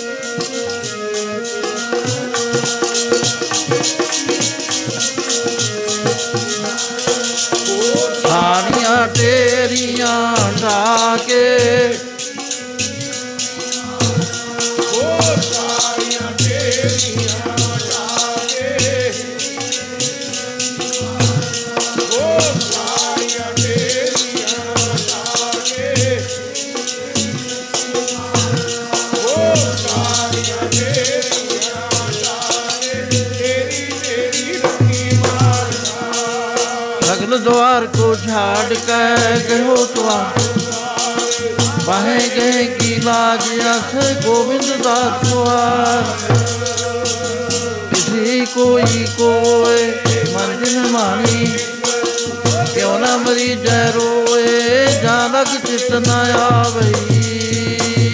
सो बादशाह मैं अपने प्रभु जी जड़ा नाथा दा नाथ है, ਨਿਵਾਣਿਆਂ ਦਾ ਮਾਣ ਹੈ, ਨਤਾਣਿਆਂ ਦਾ ਤਾਣ ਹੈ, ਸਭ ਦੁਨੀਆ ਦਾ ਮਾਲਕ ਹੈ, ਉਹਦੇ ਕੋਲ ਮੈਂ ਅਰਦਾਸ ਕਰੀ ਹੈ, ਹੁਣ ਮੈਂ ਤਿਆਰ ਹਾਂ ਬਲੀ ਦੇ ਲੈ। ਰਾਜਾ ਅਤੇ ਰਾਣੀ ਦੋਵੇਂ ਉੱਠ ਕੇ ਚਲੇ ਗਏ। ਅੱਖਾਂ ਵਿੱਚ ਜਲ ਆ ਗਿਆ ਉਹਨਾਂ ਦੇ। ਜਿਹੜੇ ਸੁਣਦੇ ਸੀ ਸਿਆਣੇ ਵਜ਼ੀਰ, ਉਹ ਵੀ ਅੱਖਾਂ ਉਹਨਾਂ ਦੀਆਂ ਜਲ ਨਾਲ ਭਰ ਗਈ। ਰਾਜਾ ਕਹਿਣ ਲੱਗਿਆ, ਠਹਿਰੋ। ਹੁਕਮ ਦੇਤਾ ਕਿ ਇਹਨੂੰ ਨਵੇਂ ਵਸਤਰ ਪਵਾ ਕੇ, ਸ਼ਾਹੀ ਵਸਤਰ ਪਵਾ ਕੇ ਲਿਆਓ। ਉਸ ਵੇਲੇ ਸਭਾ ਬੁਲਾ ਲਈ। ਕਹਿਣ ਲੱਗਾ, ਦੇਖੋ ਮੇਰੇ ਔਲਾਦ ਨਹੀਂ ਹੋਈ, ਇੱਦੋਂ ਅੱਛਾ ਬੱਚਾ ਮੈਨੂੰ ਮਿਲ ਨਹੀਂ ਸਕਦਾ। ਪਤਾ ਨਹੀਂ ਨਲਾਇਕ ਹੋ ਜੇ, ਕੀ ਹੋ ਜੇ, ਬਿਮਾਰ ਹੋ ਜੇ, ਮਰ ਜੇ। ਮੈਂ ਪਾਪ ਨਹੀਂ ਸਿਰ ਲੈਣਾ ਚਾਹੁੰਦਾ ਆਪਦੇ ਵੀ ਇਸ ਨੂੰ ਮਾਰਾਂ ਅਤੇ ਆਪਣਾ ਬੱਚਾ ਮੇਰੇ ਆਵੇ। ਮੈਂ ਇਸੇ ਨੂੰ ਰਾਜ ਦੇ ਤਖ਼ਤ 'ਤੇ ਬਿਠਾਲਦਾ, ਆਪਣੀ ਥਾਂ ਦੇ ਉੱਤੇ ਤਖ਼ਤ 'ਤੇ ਬਹਾਲਤਾ। ਸੋ ਇਹ ਹੈ ਵੀ ਜਿਹਦਾ ਕੋਈ ਨਾ ਬਣੇ ਉਹਦਾ ਪਰਮੇਸ਼ਰ ਹੋਇਆ ਕਰਦਾ। ਇਸ ਵੇਲੇ ਭਾਈ ਬੰਦ ਜਿਹੜੇ ਸੀ ਭਰਾਵਾਂ ਨੇ ਜਵਾਬ ਦੇ ਦਿੱਤਾ, ਇਸ ਤਰ੍ਹਾਂ ਦੇ ਨਾਲ ਫਰਮਾਨ ਆਉਂਦਾ, ਭੈਣ ਤੇ ਭਾਈ ਜੀ ਲਾਗੂ ਸਭ ਦੁਸ਼ਮਣ, ਭੈਣਾਂ ਤੇ ਭਾਈ ਜੋ ਲਾਗੂ ਸਭ ਦੁਸ਼ਮਣ ਬਣ ਗਏ।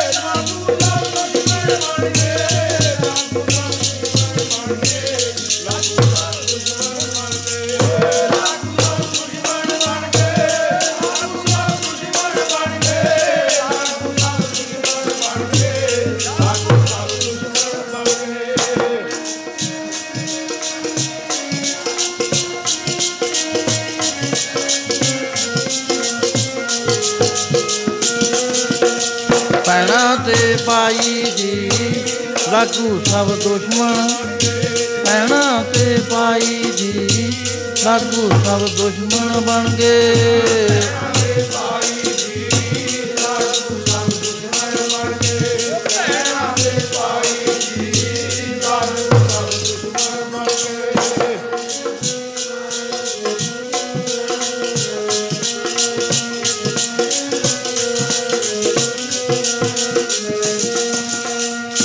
ਕੋ ਮੁਸ਼ਕਲ ਲੱਤ ਬਣੇ ਢੋਈ ਕੋਈ ਇਹਨਾਂ ਦੇ, ਲਾਗੂ ਹੋਏ ਦੁਸ਼ਮਣਾਂ ਸਾਕ ਵੀ ਭੱਜ ਖੜੇ। ਸਭੋ ਭੱਜੇ ਆਸਰਾ ਚੁੱਕੇ ਸਭ ਉਸਰਾ, ਚਿਤਾ ਵਾ ਉਸ ਪਾਰ ਬ੍ਰਹਮ ਤਾਂ ਲਗੇ ਨਾ ਤੱਤੀ ਵਾ। ਸੋ ਇਸ ਤਰ੍ਹਾਂ ਦੀ ਹਾਲਤ ਵਿੱਚ ਲੜਕੀ ਨੇ ਪਾਣੀ ਮੰਗਿਆ। ਕਹਿੰਦੇ ਬੇਟਾ ਹੁਣ ਪਾਣੀ ਨਹੀਂ ਆਪਾਂ ਨੂੰ ਕਿਸੇ ਨੇ ਦੇਣਾ, ਇਹਨਾਂ ਨੇ ਇਹ ਤਾਂ ਸਾਰੇ ਦੁਸ਼ਮਣ ਬਣੇ ਹੋਏ ਨੇ। ਚਲੋ ਗੁਰੂ ਮਹਾਰਾਜ ਦਾ ਭਾਣਾ ਹੈ। ਉਸ ਵੇਲੇ ਐਸੀਆਂ ਇਨਸਾਨ ਦੇ ਉੱਤੇ ਬਾਤਾਂ ਹੋ ਜਾਂਦੀਆਂ ਜਿਹੜੀਆਂ ਕਦੇ ਸੋਚੀਆਂ ਹੀ ਨਹੀਂ ਹੁੰਦੀਆਂ। ਐਸਾ ਬਾਣੀ ਦੇ ਵਿੱਚ ਫਰਮਾਨ ਆਉਂਦਾ, ਚਿੱਤ ਚੇਤੇ ਨਾ ਗੱਲਾਂ ਜੋ ਤੇਰੀਆਂ, ਸਾਈ ਗੱਲਾਂ ਰੱਬ ਕਰਦਾ।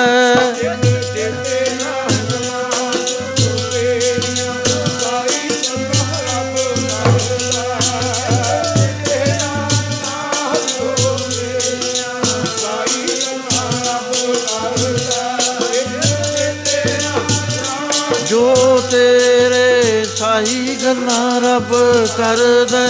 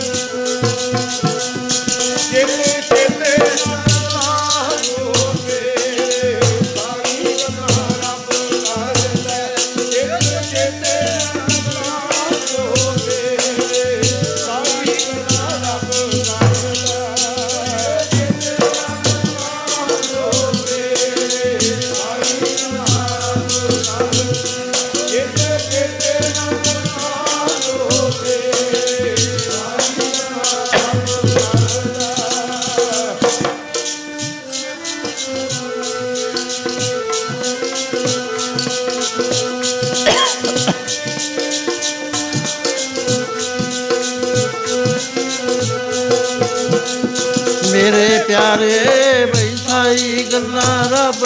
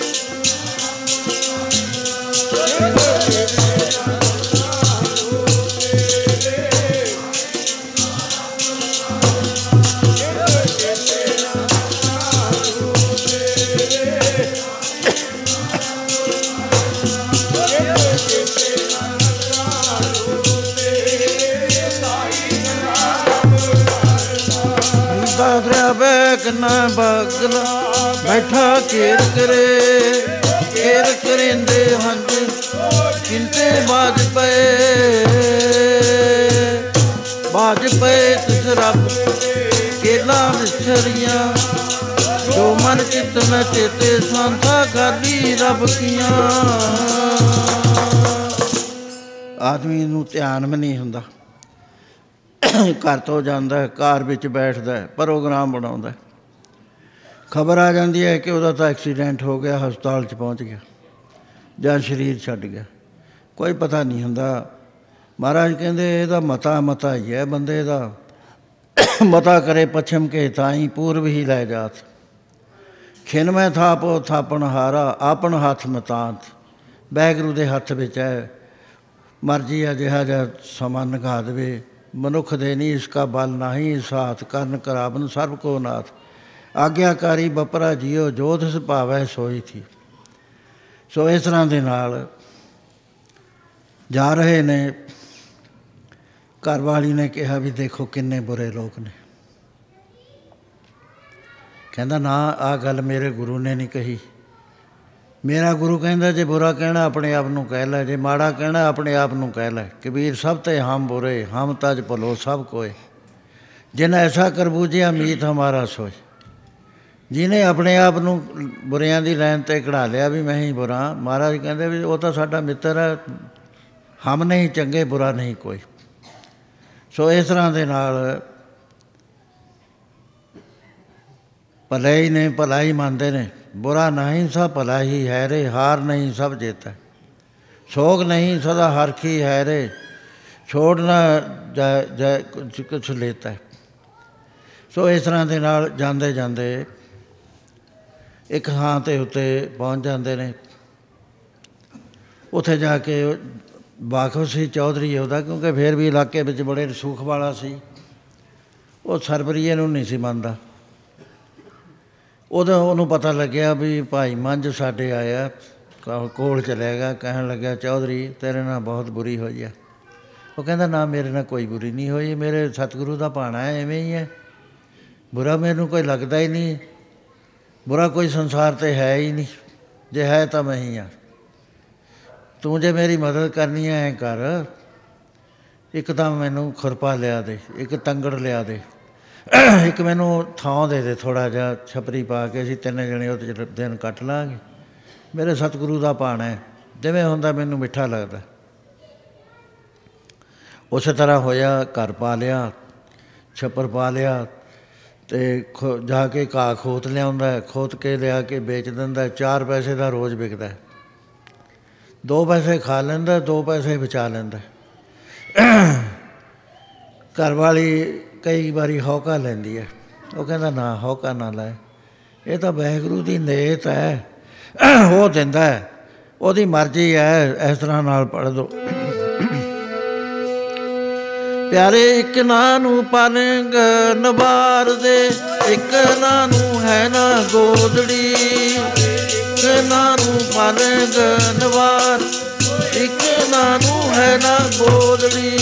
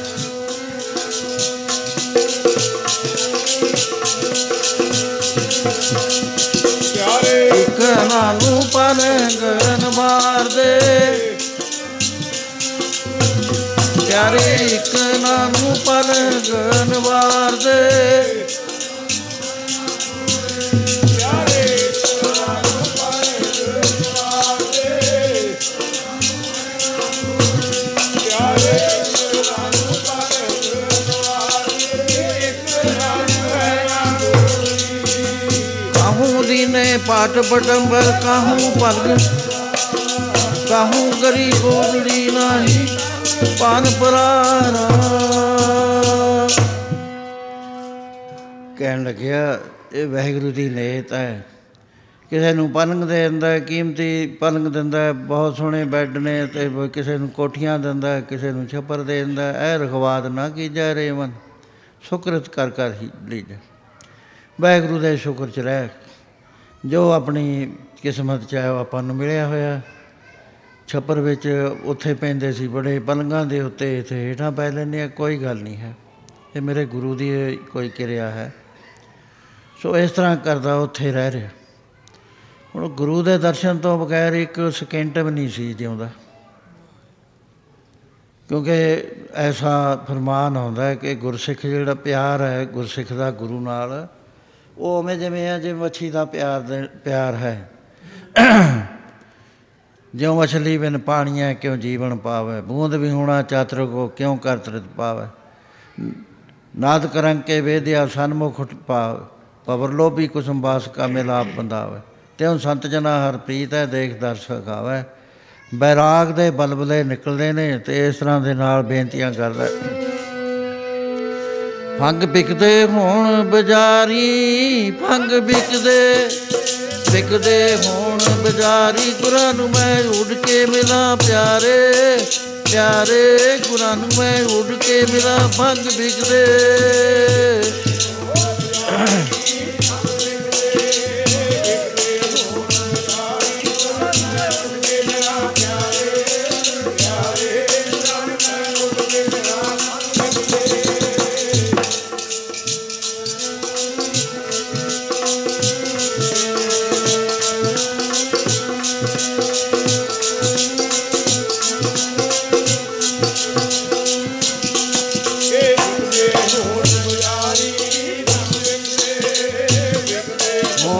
ਪਿਆਰੀ ਗੁਰਾਂ ਨੂੰ ਮੈਂ ਉੱਡ ਕੇ ਮਿਲਾਂ, ਪਿਆਰੇ ਪਿਆਰੇ ਗੁਰਾਂ ਨੂੰ ਮੈਂ ਉੱਡ ਕੇ ਮਿਲਾਂ। ਭੰਗ ਵਿਕਦੇ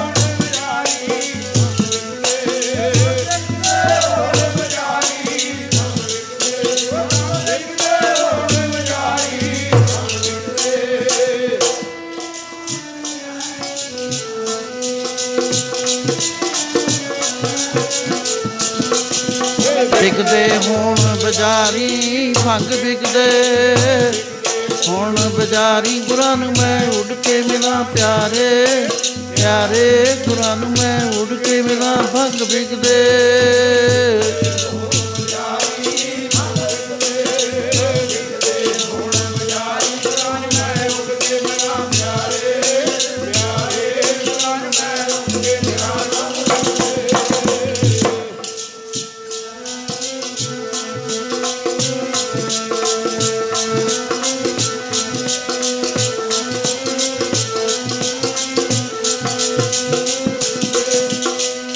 ਕਾਂਦੜੇ ਜੇ ਲਹਾ ਜੇ ਵਿਕਦੇ ਹੋਣ ਤਾਂ ਮੈਂ ਲੈ ਲਵਾਂ, ਕਿੰਨਾ ਸਾਵੀ ਤੋਲ ਤਨ ਜੜਾਈਏ ਆਪਣੇ ਲਹਾ ਸੋ ਸਜਣ ਟੋਲ। ਮਹਾਰਾਜ ਨੇ ਕਿਹਾ ਵੀ ਬੁਲਾਏ ਬਿਨਾਂ ਆਈ ਨਾ, ਵਾਰ ਵਾਰ ਤਰਲੇ ਲੈ ਕੇ ਆਪਣੀ ਮਨ ਦੀ ਵੇਦਨਾ ਪ੍ਰਗਟ ਕਰਦਾ। ਗੁਰਾਂ ਦੇ ਦਰਸ਼ਨ ਤਾਈ ਮੇਰਾ ਮਨ ਲੋਚ, ਗੁਰਾਂ ਦੇ ਦਰਸ਼ਨ ਤਾਈ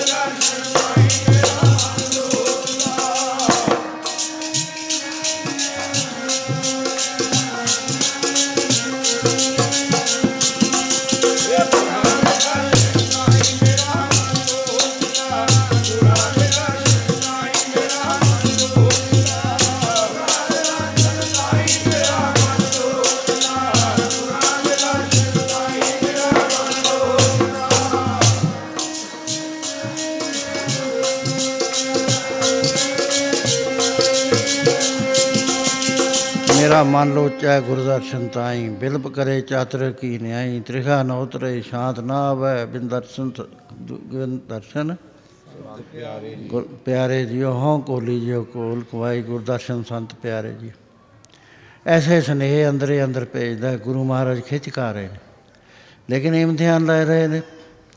ਉਸ ਵੇਲੇ ਮੇਵੜੇ ਨੂੰ ਬੁਲਾਇਆ, ਬੁਲਾ ਕੇ ਕਹਿਣ ਲੱਗੇ ਆਹ ਸਾਡੀ ਚਿੱਠੀ ਲੈ ਜਾ, ਹੁਕਮਨਾਮਾ ਲੈ ਜਾ, ਅਤੇ ਫਲਾਣੇ ਪਿੰਡ ਦੇ ਵਿੱਚ ਭਾਈ ਮੰਝ ਝੌਂਪੜੀ ਦੇ ਵਿੱਚ ਰਹਿ ਰਿਹਾ, ਉਹ ਜਾ ਕੇ ਦੇ ਆ। ਸੰਦਾ ਸੰਦੇਸ਼ਾ ਵੀ ਦੇ ਦੀ ਅਤੇ ਨਾਲ ਇਹ ਵੀ ਦੇ ਦੀ, ਪਰ ਦੇਣਾ ਤਾਂ ਹੈ ਜੇ ਉਹ ਵੀਹ ਰੁਪਈਏ ਦੀ ਦਰਸ਼ਨ ਭੇਟ ਦੇਵੇ। ਉਹ ਗੁਰਸਿੱਖ ਆ ਗਿਆ ਅਤੇ ਆ ਕੇ ਮਿਲਦਾ ਹੈ। ਸਾਰੀ ਰਾਤ ਬਚਨ ਬਿਲਾਸ ਹੋਏ। ਭਾਈ ਮੰਝ ਯਥਾ ਸ਼ਕਤ ਸੇਵਾ ਕਰ ਰਿਹਾ, ਜੋ ਵੀ ਹੋ ਸਕਦੀ ਆ ਉਹ ਤੇ। ਉਹ ਬਚਨ ਸੁਣਦਾ ਗੁਰੂ ਮਹਾਰਾਜ ਦੇ, ਫਿਰ ਕਹਿੰਦਾ ਫਿਰ ਗੁਰੂ ਸਾਹਿਬ ਨੇ ਹੋਰ ਕੀ ਕਿਹਾ, ਫਿਰ ਹੋਰ ਕੀ ਕਿਹਾ, ਤੁਸੀਂ ਪਿਆਰੇ ਦੇ ਬਚਨ ਸੁਣੋ। ਇਹ ਸੁਭਾਵਿਕ ਹੈ ਕਿ ਅਸੀਂ ਫਿਰ ਕਹਾਂਗੇ ਹੋਰ ਕੀ ਕਿਹਾ ਉਹਨੇ, ਹੋਰ ਕੀ ਕਰਦਾ ਹੁੰਦਾ, ਹੋਰ ਕੀ ਕਹਿੰਦਾ ਹੁੰਦਾ। ਉਹ ਵਾਰ ਵਾਰ ਕਹੀ ਜਾਂਦੇ ਤੇ ਇਹਦਾ ਕੋਈ ਮੁੱਲ ਨਹੀਂ ਚੁਕਾ ਸਕਦਾ। ਜੇ ਕੋਈ ਪਿਆਰੇ ਦੀਆਂ ਗੱਲਾਂ ਕਰੇ ਵੀ ਉਹਨੂੰ ਕਹੋ ਵੀ ਪੰਜ ਹਜ਼ਾਰ ਰੁਪਈਆ ਦੇ ਦਿਉ, ਦਸ ਹਜ਼ਾਰ ਦੇ ਦਿਉ, ਇਹ ਗੱਲਾਂ ਨਹੀਂ। ਗੁਰੂ ਮਹਾਰਾਜ ਕਹਿੰਦੇ ਇਹਦਾ ਤਾਂ ਮੁੱਲ ਦੁਨੀਆ 'ਚ ਹੈ ਨਹੀਂ ਕੋਈ।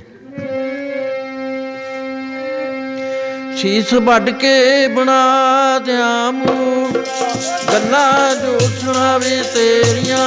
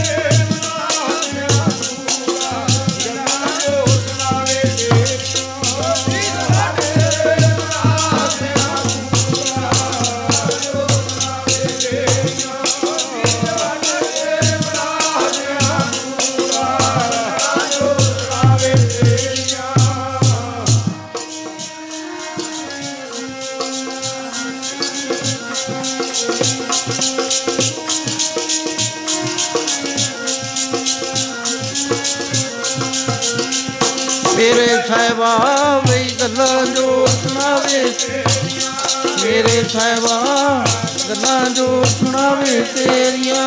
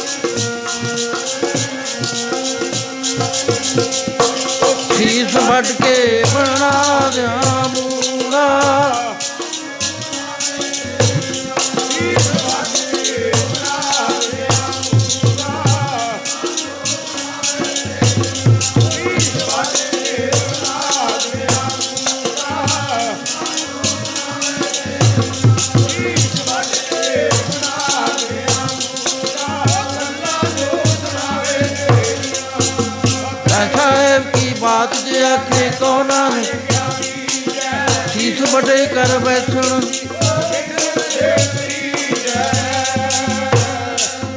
ਇਹਦਾ ਮੁੱਲ ਨਹੀਂ ਹੁੰਦਾ ਕੋਈ ਵੀ। ਵਾਰ ਵਾਰ ਪੁੱਛੀ ਜਾਂਦਾ, ਵੱਡੀ ਰਾਤ ਹੋ ਗਈ, ਥੋੜ੍ਹੀ ਦੇਰ ਆਰਾਮ ਕਰਿਆ। ਗੁਰਸਿੱਖਾਂ ਦਾ ਜੋ ਫਰਜ਼ ਹੈ ਅੰਮ੍ਰਿਤ ਵੇਲੇ ਜਾਗਣਾ। ਪਿੰਨੀ ਰੈਣੜੀਏ ਚਮਕਨ ਤਾਰੇ, ਜਾਗੇ ਸੰਤ ਜਨਾਂ ਮੇਰੇ ਰਾਮ ਪਿਆਰੇ। ਰਾਮ ਪਿਆਰੇ ਸਦਾ ਜਾਗੇ, ਨਾਮ ਸਿਮਰੇ ਆਂਦੇ ਨੂੰ। ਚਰਨ ਕਮਲ ਧਿਆਨ ਹਿਰਦੇ, ਪ੍ਰਭ ਬਿਸਰ ਨਾਹੀਂ ਹਿਕਨ। ਉਹ ਅੰਮ੍ਰਿਤ ਵੇਲਾ ਸੰਭਾਲਦੇ ਨੇ। ਜੇ ਅੰਮ੍ਰਿਤ ਵੇਲਾ ਨਹੀਂ ਸੰਭਾਲਦਾ ਤਾਂ ਫਰਮਾਨ ਆਉਂਦਾ, ਪਿਛਲ ਰਾਤ ਨਾ ਜਾਗਿਓ ਜੀਵਦੜੋ ਮੋਇਓ, ਤੂੰ ਤਾਂ ਜਿਉਂਦਾ ਹੀ ਮਰ ਗਿਆ। ਪਰਮੇਸ਼ਰ ਦਾ ਨਾਮ ਜਪਣਾ ਸੀ, ਟਿਕਿਆ ਹੋਇਆ ਸਮਾਂ ਸੀ, ਤੂੰ ਤਾਂ ਪੈ ਕੇ ਗਵਾ ਦਿੱਤਾ। ਨਾਮ ਕੀ ਵੇਲਾ ਪੈ ਪੈ ਸੋਇਆ, ਬੁਰੇ ਕਾਮ ਕੋ ਉੱਠ ਖਲੋਇਆ। ਨਾਮ ਕੀ ਵੇਲਾ ਪੈ ਪੈ ਸੋਇਆ, ਉੱਠ ਖੜੇ। ਉਹ ਗੁਰਸਿੱਖ ਵੀ ਉੱਠਿਆ, ਇਸ਼ਨਾਨ ਕਰਿਆ, ਖੂਹ 'ਤੇ ਜਾ ਕੇ ਬੈਠੇ, ਸਾ ਸਮਾਧੀ ਲਾਈ, ਨਾਮ ਜਪਿਆ। ਦਿਨ ਚੜ੍ਹ ਗਿਆ, ਹਾਜ਼ਰੀ ਤਿਆਰ ਕਰੀ। ਪ੍ਰਸ਼ਾਦਾ ਛਕਣ ਤੋਂ ਬਾਅਦ ਭਾਈ ਮੰਝ ਨੇ ਕਿਹਾ ਵੀ ਕੋਈ ਸੇਵਾ ਗੁਰੂ ਮਹਾਰਾਜ ਨੇ ਦੱਸੀ ਹੋਵੇ। ਕਹਿੰਦੇ ਭਾਈ ਮੰਝ ਮੈਂ ਕਹਿ ਨਹੀਂ ਸਕਦਾ, ਬੜਾ ਮੈਨੂੰ ਔਖਾ ਕਹਿਣਾ। ਇਸ ਵੇਲੇ ਤੇਰੀ ਹਾਲਤ ਕਿੰਨੀ ਖਸਤਾ ਹੈ, ਪੈਣ ਨੂੰ ਮੰਜਾ ਨਹੀਂ ਹੈ, ਸਭ 'ਤੇ ਉੱਤੇ ਪਿਆ, ਬਰਤਨ ਕੋਈ ਹੈ ਨਹੀਂ, ਹੱਥਾਂ 'ਤੇ ਰੋਟੀ ਖਾਣਾ। ਆਹ ਹੁਕਮਨਾਮਾ ਦਿੱਤਾ ਗੁਰੂ ਮਹਾਰਾਜ ਨੇ, ਅਤੇ ਇਹਦੀ ਦਰਸ਼ਨੀ ਭੇਟ ਵੀਹ ਰੁਪਈਏ ਹੈ। ਪਹਿਲਾਂ ਉਹ ਵੀਹ ਰੁਪਈਏ ਹੁਣ ਦੇ ਅੱਜ ਦੇ ਭਾਅ ਦੇ ਮੁਤਾਬਕ ਸਾਢੇ ਬਾਰ੍ਹਾਂ ਹਜ਼ਾਰ ਰੁਪਈਆ ਬਣਦਾ। ਇੱਕ ਮਜ਼ਦੂਰ ਜਿਹੜਾ ਚਾਰ ਪੈਸੇ ਰੋਜ਼ ਕਮਾਉਂਦਾ, ਦੋ ਬਚਾਉਂਦਾ, ਕਿੰਨੇ ਹੋਣੇ? ਦੋ ਤਿੰਨ ਮਹੀਨੇ ਹੋ ਗਏ, ਕਿੰਨਾ ਕੁ ਸੱਠ ਪੈਸੇ, ਇੱਕ ਰੁਪਈਆ ਬਚਾਇਆ, ਦੂਆ ਬਚਾਇਆ, ਤਿੰਨ ਬਚਾ ਲਏ। ਉਹ ਵੀ ਅੱਧੀ ਅੱਧੀ ਕਰਕੇ ਦਸਵਾਂ ਹਿੱਸਾ। ਨਹੀਂ, ਅਸੀਂ ਤਾਂ ਦਸਵਾਂ ਹਿੱਸਾ ਵੀ ਨਹੀਂ ਕੱਢ ਸਕਦੇ। दसवें हिस्से भुलेखा सास ने जी मैं कहता देता।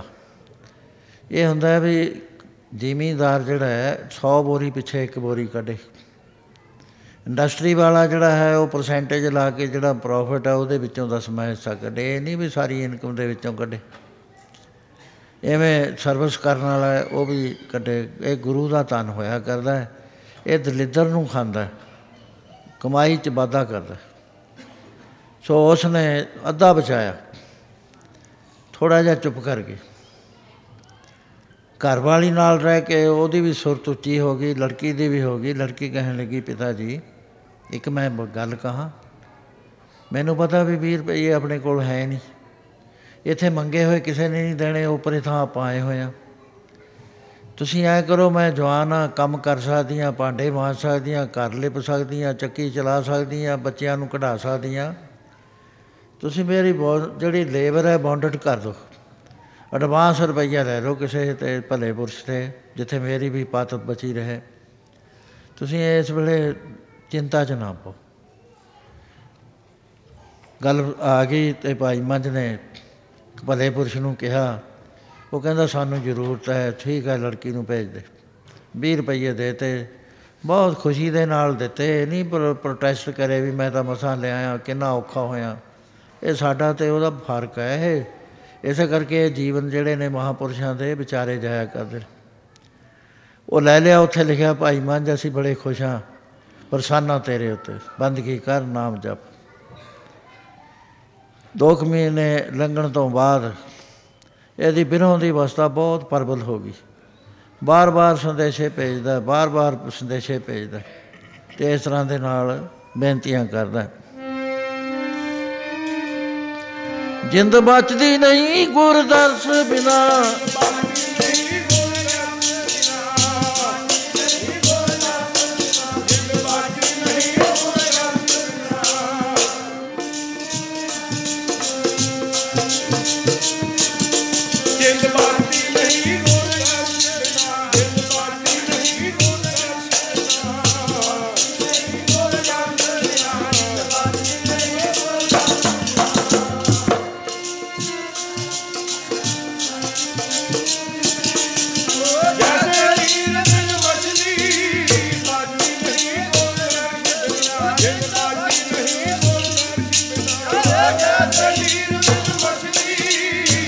ਮਛਲੀ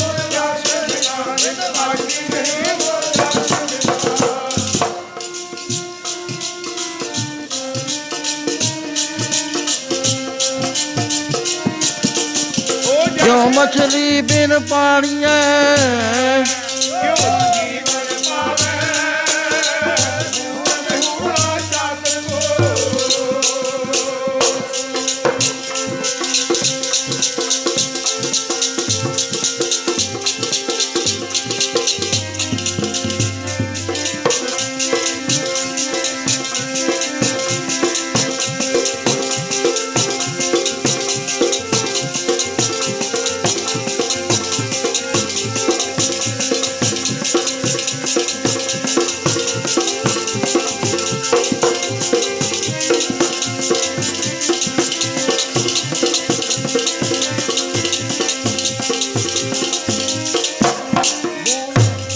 ਮਛਲੀ ਬਿਨ ਪਾਣੀਆਂ you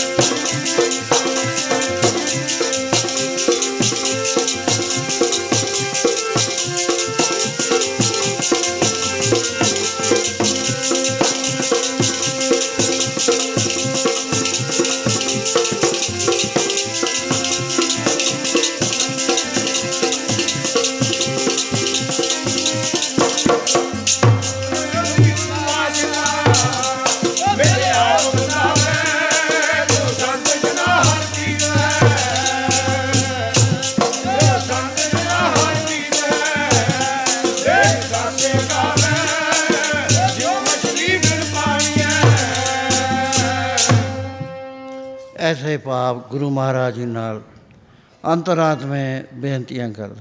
गुरु महाराज ने फिर मेबड़े नूं बुलाया, कहण लगे लै भाई साडा दूजा हुक्मनामा लै जा मंझ कोल। उस तरह कहीं भी रुपये दर्शनी भेट दे के तां दई। फिर वो आ जाता है, आके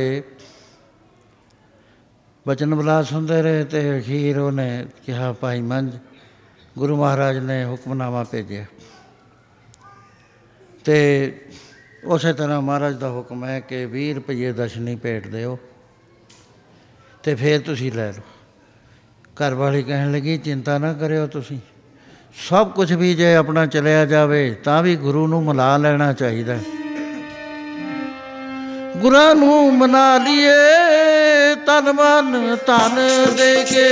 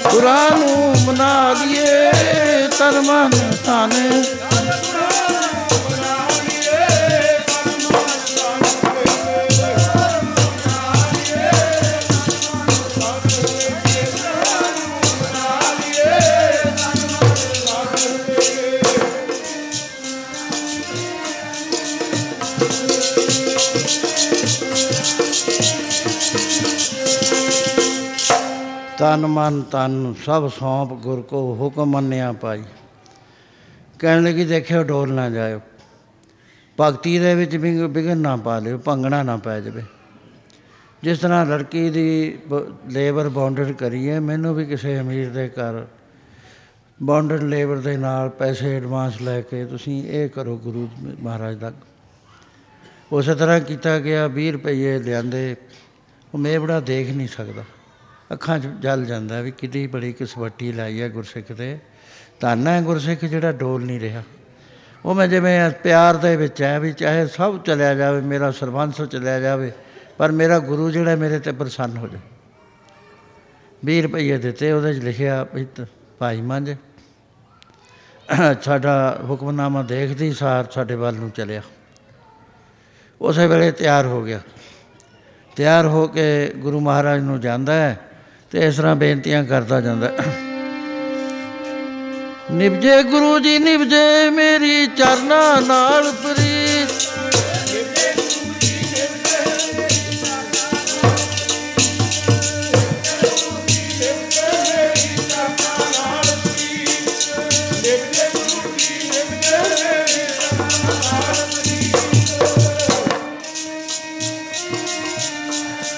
ਸੰਤ ਕੋ ਪ੍ਰੀਤ ਹੈ।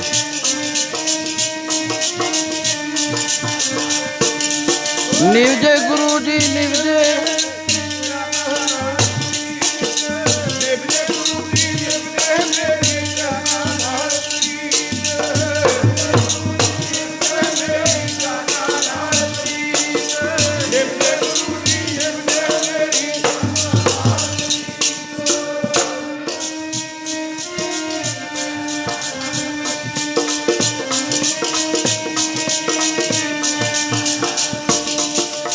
ਚੰਦ ਚਕੋਰ ਪ੍ਰੀਤ ਹੈ, ਲਹਿਤਾਰ ਨਿਹਾਲੇ ਚੱਕ ਵੀ ਸੂਰਜ ਹੇਤ ਹੈ। ਮਿਲ ਹੋਣ ਸਿਖਾਲੇ ਨਾਰ ਪਤ ਨਿਉ ਕਮਲ ਜਲ ਜਾਣੀਐ, ਖਿੜ ਮੂੰਹ ਦਿਖਾਲੇ ਮੋਰ ਬਬੀਹੇ ਬੋਲਦੇ, ਵੇਖ ਬੱਦਲ ਕਾਰੇ ਨਾਲ ਪ੍ਰਤਾਰ ਪਿਆਰ ਹੈ। ਮਾਂ ਪੁੱਤ ਸੰਭਾਲੇ ਪੀਰ ਮਰੀਦਾਂ ਪਿੜਹੀ, ਪਿਰਹੜੀ ਉਹ ਨਿਭੈ ਨਾਲੇ। ਜਾ ਰਿਹਾ ਗੁਰੂ ਮਹਾਰਾਜ ਦੇ ਪਾਸ, ਬੜੀਆਂ ਖੁਸ਼ੀਆਂ ਨੇ ਮਨ ਵਿੱਚ ਵੀ ਸਤਿਗੁਰੂ ਦੇ ਮੈਂ ਦਰਸ਼ਨ ਕਰਾਂਗਾ। ਜਦੋਂ ਜਾ ਕੇ ਗੁਰੂ ਮਹਾਰਾਜ ਨੂੰ ਨਮਸਕਾਰ ਕਰੀ, ਆਪ ਨੇ ਦੇਖਿਆ ਹੀ ਨਾ, ਉਹਦੇ ਵੱਲ ਇਸ ਤਰ੍ਹਾਂ ਚਿਹਰਾ ਕਰ ਲਿਆ। ਥੋੜ੍ਹੀ ਦੇਰ ਖੜ੍ਹਿਆ, ਉਸ ਤੋਂ ਬਾਅਦ ਤੁਰ ਗਿਆ। ਸੇਵਾ ਕਰਨ ਲੱਗ ਗਿਆ, ਦਿਨ ਰਾਤ ਸੇਵਾ ਕਰਦਾ, ਸੇਵਾ ਦੀ ਮੂਰਤੀ ਬਣ ਗਿਆ। ਬਾਲਣ ਲੈ ਕੇ ਆਉਂਦਾ, ਜਲ ਭਰਦਾ। ਉਹਨਾਂ ਦਿਨਾਂ 'ਚ ਪਾਏ ਨਲਕੇ ਨਲਕੇ ਤਾਂ ਹੁੰਦੇ ਨਹੀਂ ਸੀਗੇ, ਖੂਹਾਂ ਤੋਂ ਪਾਣੀ ਭਰਨਾ ਪੈਂਦਾ ਸੀ। ਝਾੜੂ ਦਿੰਦਾ, ਚੌਕਾ ਲਾਉਂਦਾ, ਬਰਤਨ ਮਾਂਜਦਾ, ਹਰ ਦਿਨ ਰਾਤ ਸੇਵਾ ਕਰਦਾ। ਜਦ ਕੁਛ ਮਹੀਨੇ ਲੰਘ ਗਏ, ਉਸ ਵੇਲੇ ਗੁਰੂ ਮਹਾਰਾਜ ਜੀ ਨੇ ਪੁੱਛਿਆ ਵੀ ਇੱਕ ਮੰਝ ਨਾਮ ਦਾ ਸਿੱਖ ਆਇਆ ਸੀ ਇੱਥੇ। ਕਹਿੰਦੇ ਹਾਂ ਮਹਾਰਾਜ। ਕੀ ਕਰਦਾ ਹੁੰਦਾ? ਕਹਿੰਦੇ ਮਹਾਰਾਜ ਉਹ ਤਾਂ ਸੇਵਾ ਦੀ ਮੂਰਤੀ ਹੈ, ਉਹ ਤਾਂ ਦਿਨ ਰਾਤ ਸੇਵਾ ਕਰ ਰਿਹਾ। ਮਹਾਰਾਜ ਕਹਿੰਦੇ ਪ੍ਰਸ਼ਾਦਾ ਕਿੱਥੋਂ ਛਕਦਾ? ਕਹਿੰਦੇ ਜੀ ਉਹ ਤਾਂ ਲੰਗਰ 'ਚੋਂ ਛਕਦਾ। ਕਹਿੰਦੇ ਫਿਰ ਉਹ ਸੇਵਾਦਾਰ ਕਾਹਦਾ? ਉਹਨੇ ਤਾਂ ਆਪਣੀ ਸੇਵਾ ਦੇ ਵਿੱਚ ਭੰਗਣਾ ਪਾ ਲਈ। ਉਹ ਤਾਂ ਮਜ਼ਦੂਰ ਮੰਗਣ ਰੋਟੀ ਖਾਂਦਾ ਅਤੇ ਉਹਦਾ ਹਿਰਦਾ ਨਿਰਮਲ ਨਹੀਂ ਹੋਣਾ ਲੰਗਰ ਦੀਆਂ ਰੋਟੀਆਂ ਖਾ ਕੇ, ਅਤੇ ਉਹਦਾ ਲੰਗਰ ਬੰਦ ਕਰ ਦਿਉ। ਉਸੇ ਤਰ੍ਹਾਂ ਦੇ ਨਾਲ ਹੋਇਆ। ਜਦੋਂ ਲੰਗਰ ਦੇ ਪੰਗਤ ਵਿੱਚ ਬੈਠਾ, ਸਾਰਿਆਂ ਦੇ ਅੱਗੇ ਬਰਤਨ ਰੱਖਿਆ ਗਿਆ। ਜਦ ਭਾਈ ਮੰਝ ਦੀ ਵਾਰੀ ਆਈ, ਅਗਲੇ 'ਤੇ ਰੱਖਦਾ। ਉਹਨੇ ਕਿਹਾ ਚਲੋ ਸੇਵਾਦਾਰ ਭੁੱਲ ਗਿਆ, ਹੱਥਾਂ 'ਤੇ ਪ੍ਰਸ਼ਾਦਾ ਲੈ ਲਾਂਗੇ। ਅਤੇ ਜਿਸ ਵਕਤ ਪ੍ਰ ਦਾਲਾ ਵਰਤਣ ਲੱਗਿਆ, ਪ੍ਰਸ਼ਾਦਾ ਵਰਤਣ ਲੱਗਿਆ, ਇਹਨੇ ਹੱਥ ਕਰਿਆ ਇਸ ਤਰ੍ਹਾਂ ਨਾਲ। ਉਹ ਸੇਵਾਦਾਰ ਕਹਿੰਦਾ ਭਾਈ ਮੰਝ ਤੂੰ ਉੱਠ ਜਾ ਪੰਗਤ 'ਚੋਂ, ਤੇਰੇ ਵਾਸਤੇ ਹੁਕਮ ਹੈ ਵੀ ਰੋਟੀ ਨਹੀਂ ਤੈਨੂੰ ਲੰਗਰ 'ਚੋਂ ਦੇਣੀ। ਇਹ ਵੇਲਾ ਬਹੁਤ ਭਾਵਕ ਸੀ। ਆਦਮੀ ਰੋ ਪੈਂਦਾ ਇਹ ਮੌਕੇ ਵੀ ਹੈ ਮੇਰਾ ਤਾਂ ਸਭ ਕੁਛ ਗਿਆ, ਲੜਕੀ ਮੇਰੀ ਕਿਤੇ ਹੈ ਕਰ ਰਹੀ, ਅਤੇ ਘਰ ਵਾਲੀ ਮੇਰੀ ਕਿਸੇ ਦੇ ਬਰਤਨ ਮਾਂਜ ਰਹੀ ਹੈ, ਚੌਧਰ ਮੇਰੀ ਜਾਂਦੀ ਰਹੀ, ਸਰਦਾਰੀ ਮੇਰੀ ਸਾਰੀ ਗੁੰਮ ਹੋ ਗਈ, ਅਤੇ ਸਾਰੇ ਲੰਗਰ 'ਚ ਪ੍ਰਸ਼ਾਦਾ ਛਕੀ ਜਾਂਦੇ ਨੇ, ਮੇਰਾ ਹੀ ਬੰਦ ਹੋ ਗਿਆ। ਨਾ ਮੱਥਾ ਟੇਕ, ਧੰਨ ਭਾਗ ਧੰਨ, ਮੈਂ ਗੁਰੂ ਮਹਾਰਾਜ ਦੇ ਧਿਆਨ ਵਿੱਚ ਤਾਂ ਹਾਂ ਨਾ, ਸ਼ੁਕਰ ਹੈ, ਕੋਈ ਗੱਲ ਨਹੀਂ ਹੈ। ਅਤੇ ਇਹ ਜਿਹੜਾ ਪੂਜਾ ਹੁੰਦੀ ਹੈ ਨਾ, ਧਰਮਸ਼ਾਲਾ ਦੀਆਂ ਰੋਟੀਆਂ ਤਿੰਨ ਕੰਮ ਕਰੇਣ, ਹੱਡ ਗਾਲਣ, ਮੱਤ ਮਾਰਨ, ਭਜਨ ਕਰਨਾ। ਤੇ ਇਹ ਹੈ ਨਹੀਂ ਜਾਇਜ਼। ਗੁਰੂ ਮੁ ਦਸ਼ਮੇਸ਼ ਪਿਤਾ ਨੇ ਸੋਨਾ ਸਟਾਉਣਾ ਸ਼ੁਰੂ ਕਰ ਦਿੱਤਾ ਸਤਲੁਜ 'ਚ, ਬਸਤਰਾਂ ਨੂੰ ਅੱਗ ਲਵਾਤੀ। ਮਾਤਾ ਜੀ ਕੋਲ ਗਏ ਮਸੰਦ ਵੀ, ਮਾਤਾ ਜੀ ਅਸੀਂ ਤਾਂ ਮਸਾਂ ਮਸਾਂ ਦਸ ਦਸਵੰਧ ਅਗਰਾ ਕੇ ਇੱਥੇ ਖਜ਼ਾਨਾ ਬਣਾਇਆ ਸੀ, ਅਤੇ ਗੁਰੂ ਮਹਾਰਾਜ ਤਾਂ ਪੰਡਾ ਭਰ ਭਰ ਸਤਲੁਜ ਸਿੱਟੀ ਜਾਂਦੇ। ਇਹ ਸਿੱਖ ਜਿਹੜੇ ਜੂਝ ਰਹੇ ਨੇ, ਇਹਨਾਂ ਨੂੰ ਦੇ ਦਿਉ, ਆਪਣੇ ਘਰੀਂ ਪਹੁੰਚਾ ਦੇਣਗੇ। ਮਾਤਾ ਜੀ ਆ ਗਏ, ਕਹਿਣ ਲੱਗੇ ਲਾਲ ਜੀ ਪਤਾ ਲੱਗਿਆ ਵੀ ਤੁਸੀਂ ਸੋਨਾ ਸਟਾ ਰਹੇ ਹੋ, ਨੌ ਕਰੋੜ ਉਸ ਵੇਲੇ ਦਾ ਹੈ, ਹੁਣ ਤਾਂ ਨੌ ਖਰਬ ਤੋਂ ਵੀ ਵੱਧ ਹੈ, ਕਿਉਂਕਿ ਡੇਢ ਸੌ ਗੁਣਾ ਵਧਿਆ ਹੋਇਆ ਰੇਟ, ਉਸ ਵੇਲੇ ਨੂੰ ਦੋ ਸੌ ਗੁਣਾ ਵਧਿਆ ਹੋਇਆ। ਕਹਿਣ ਲੱਗੇ ਹਾਂ।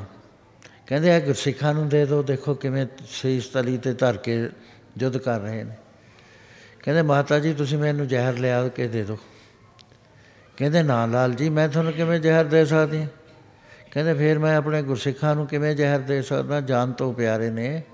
ਇਹ ਤੇਜ ਕਰਾਰਾ ਧਰ ਕੇ ਮੈਂ ਪੰਥ ਸਾਜਿਆ, ਨਿਰੋਲ ਸੁੱਚਾ ਸੱਚਾ, ਜਿਹਦੇ 'ਚ ਕੋਈ ਮਿਲਾਵਟ ਨਹੀਂ, ਅਤੇ ਇਸ ਨੂੰ ਖਾਲਸਾ ਕਿਹਾ, ਅਤੇ ਮੈਂ ਇਹਦੇ 'ਚ ਪੂਜਾ ਦਾ ਧਾਨ ਇਹਨਾਂ ਦੇ ਹੱਡਾਂ 'ਚ ਦਾਖਲ ਕਰਦਾ, ਇਹ ਗੱਲ ਨਹੀਂ ਹੋਣੀ। ਸੋ ਇਹਦੇ ਬਾਰੇ ਭਾਈ ਗੁਰਦਾਸ ਜੀ ਇਸ ਤਰ੍ਹਾਂ ਫਰਮਾਨ ਕਰਦੇ ਨੇ, ਪੜ੍ਹੋ ਪਿਆਰ ਨਾਲ, ਅੱਧੋ ਅੱਧ ਪੜ੍ਹਿਓ ਭਾਈ, ਕਿਤੇ ਖੰਡ ਦੇ ਭੁਲੇਖੇ ਜ਼ਹਿਰ ਖਾ ਲਈ ਨਾ ਧਾਨ ਬੁਰਾ ਪੂਜਾ ਦਾ, ਕਿਤੇ ਖੰਡ ਦੇ ਭੁਲੇਖੇ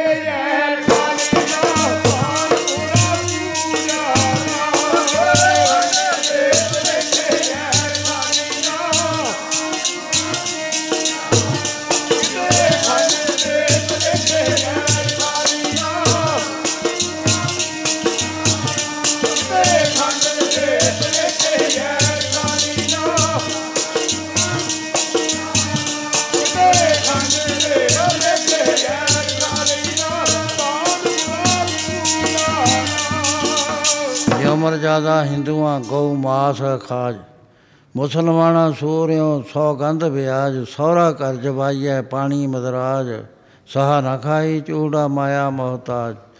ਜਿਉਂ ਮਿੱਠੇ ਮੱਖੀ ਮਰੇ ਤਿਸ ਹੋਏ ਅਕਾਜ, ਤਿਉਂ ਧਰਮਸ਼ਾਲਾ ਦੀ ਝਾਗ ਹੈ ਵਿਉ ਖੰਡੂ।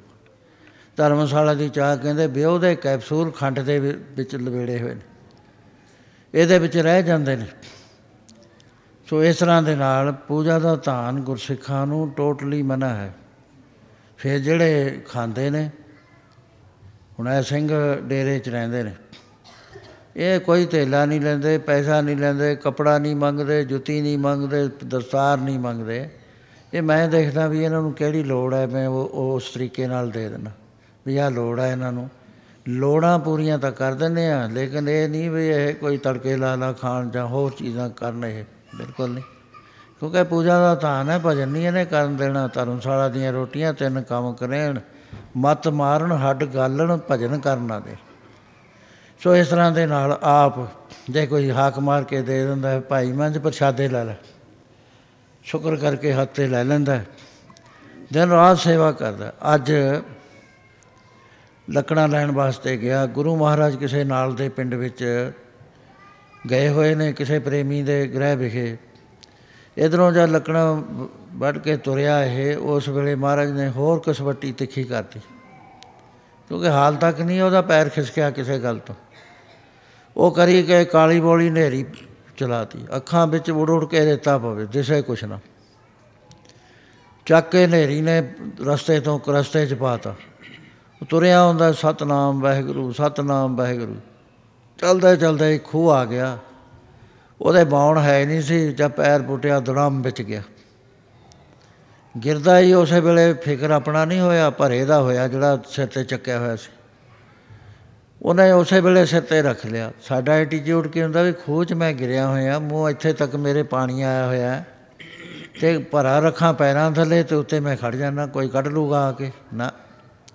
ਉਸ ਵੇਲੇ ਵੀ ਹਾਜ਼ਰ ਨਾਜ਼ਰ ਗੁਰੂ ਨੂੰ ਜਾਣਦਾ ਵੀ ਗੁਰੂ ਮਹਾਰਾਜ ਨੂੰ ਸਭ ਪਤਾ ਹੈ, ਉਹ ਕੋਈ ਅਣਜਾਣ ਨਹੀਂ ਹੈ ਵੀ ਉਹਨਾਂ ਨੂੰ ਪਤਾ ਨਹੀਂ ਹੈ। ਉਹਨਾਂ ਦੀ ਦ੍ਰਿਸ਼ਟੀ ਇਸ ਵੇਲੇ ਦੇਖ ਰਹੀ ਹੈ ਸਭ ਕੁਛ। ਲੰਗਰ ਦਾ ਬਾਲਣ ਨਾ ਭੁੱਲ ਭਿੱਜ ਜਾਵੇ। ਗੁਰੂ ਮਹਾਰਾਜ ਉਸੇ ਵੇਲੇ ਸੰਗਤ ਦੇ ਵਿੱਚ ਬੈਠੇ ਬੈਠੇ ਇੱਕਦਮ ਤਖ਼ਤ 'ਤੇ ਖੜ੍ਹੇ ਹੋ ਕੇ ਕਹਿਣ ਲੱਗੇ, ਲੱਜਾ ਲੈ ਕੇ ਮੇਰੇ ਪਿੱਛੇ ਆਓ। ਕਿਉਂਕਿ ਗੁਰੂ ਦਾ ਬਿਰਦ ਹੈ, ਔਖੀ ਘੜੀ ਨਾ ਦੇਖਣ ਦੇ ਹੀ ਆਪਣਾ ਬਿਰਦ ਸੰਭਾਲੇ।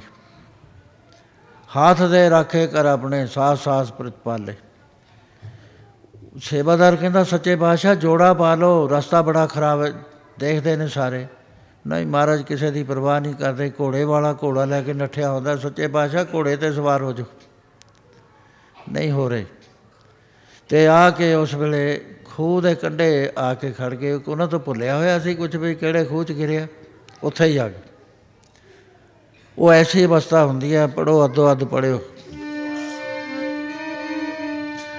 ਹਰ ਸਤਿਗੁਰ ਛੱਡ ਕੇ ਸਿੰਘਾਸਣ ਆਏ, ਸੱਚੇ ਹੋਏ ਸੱਚੇ ਪਿਆਰੇ।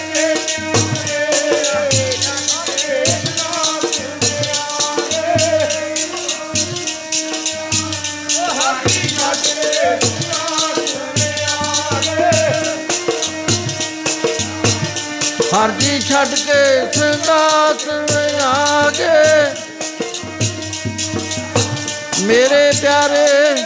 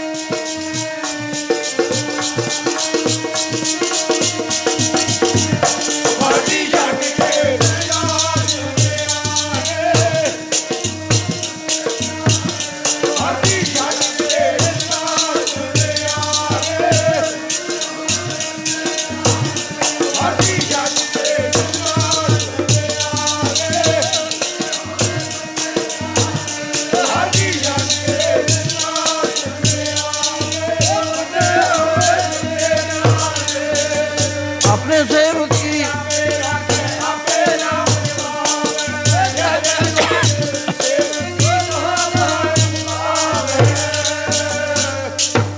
ਖੁਦਾ ਕੋਲ ਆ ਕੇ ਖੜੇ ਹੋ ਗਏ।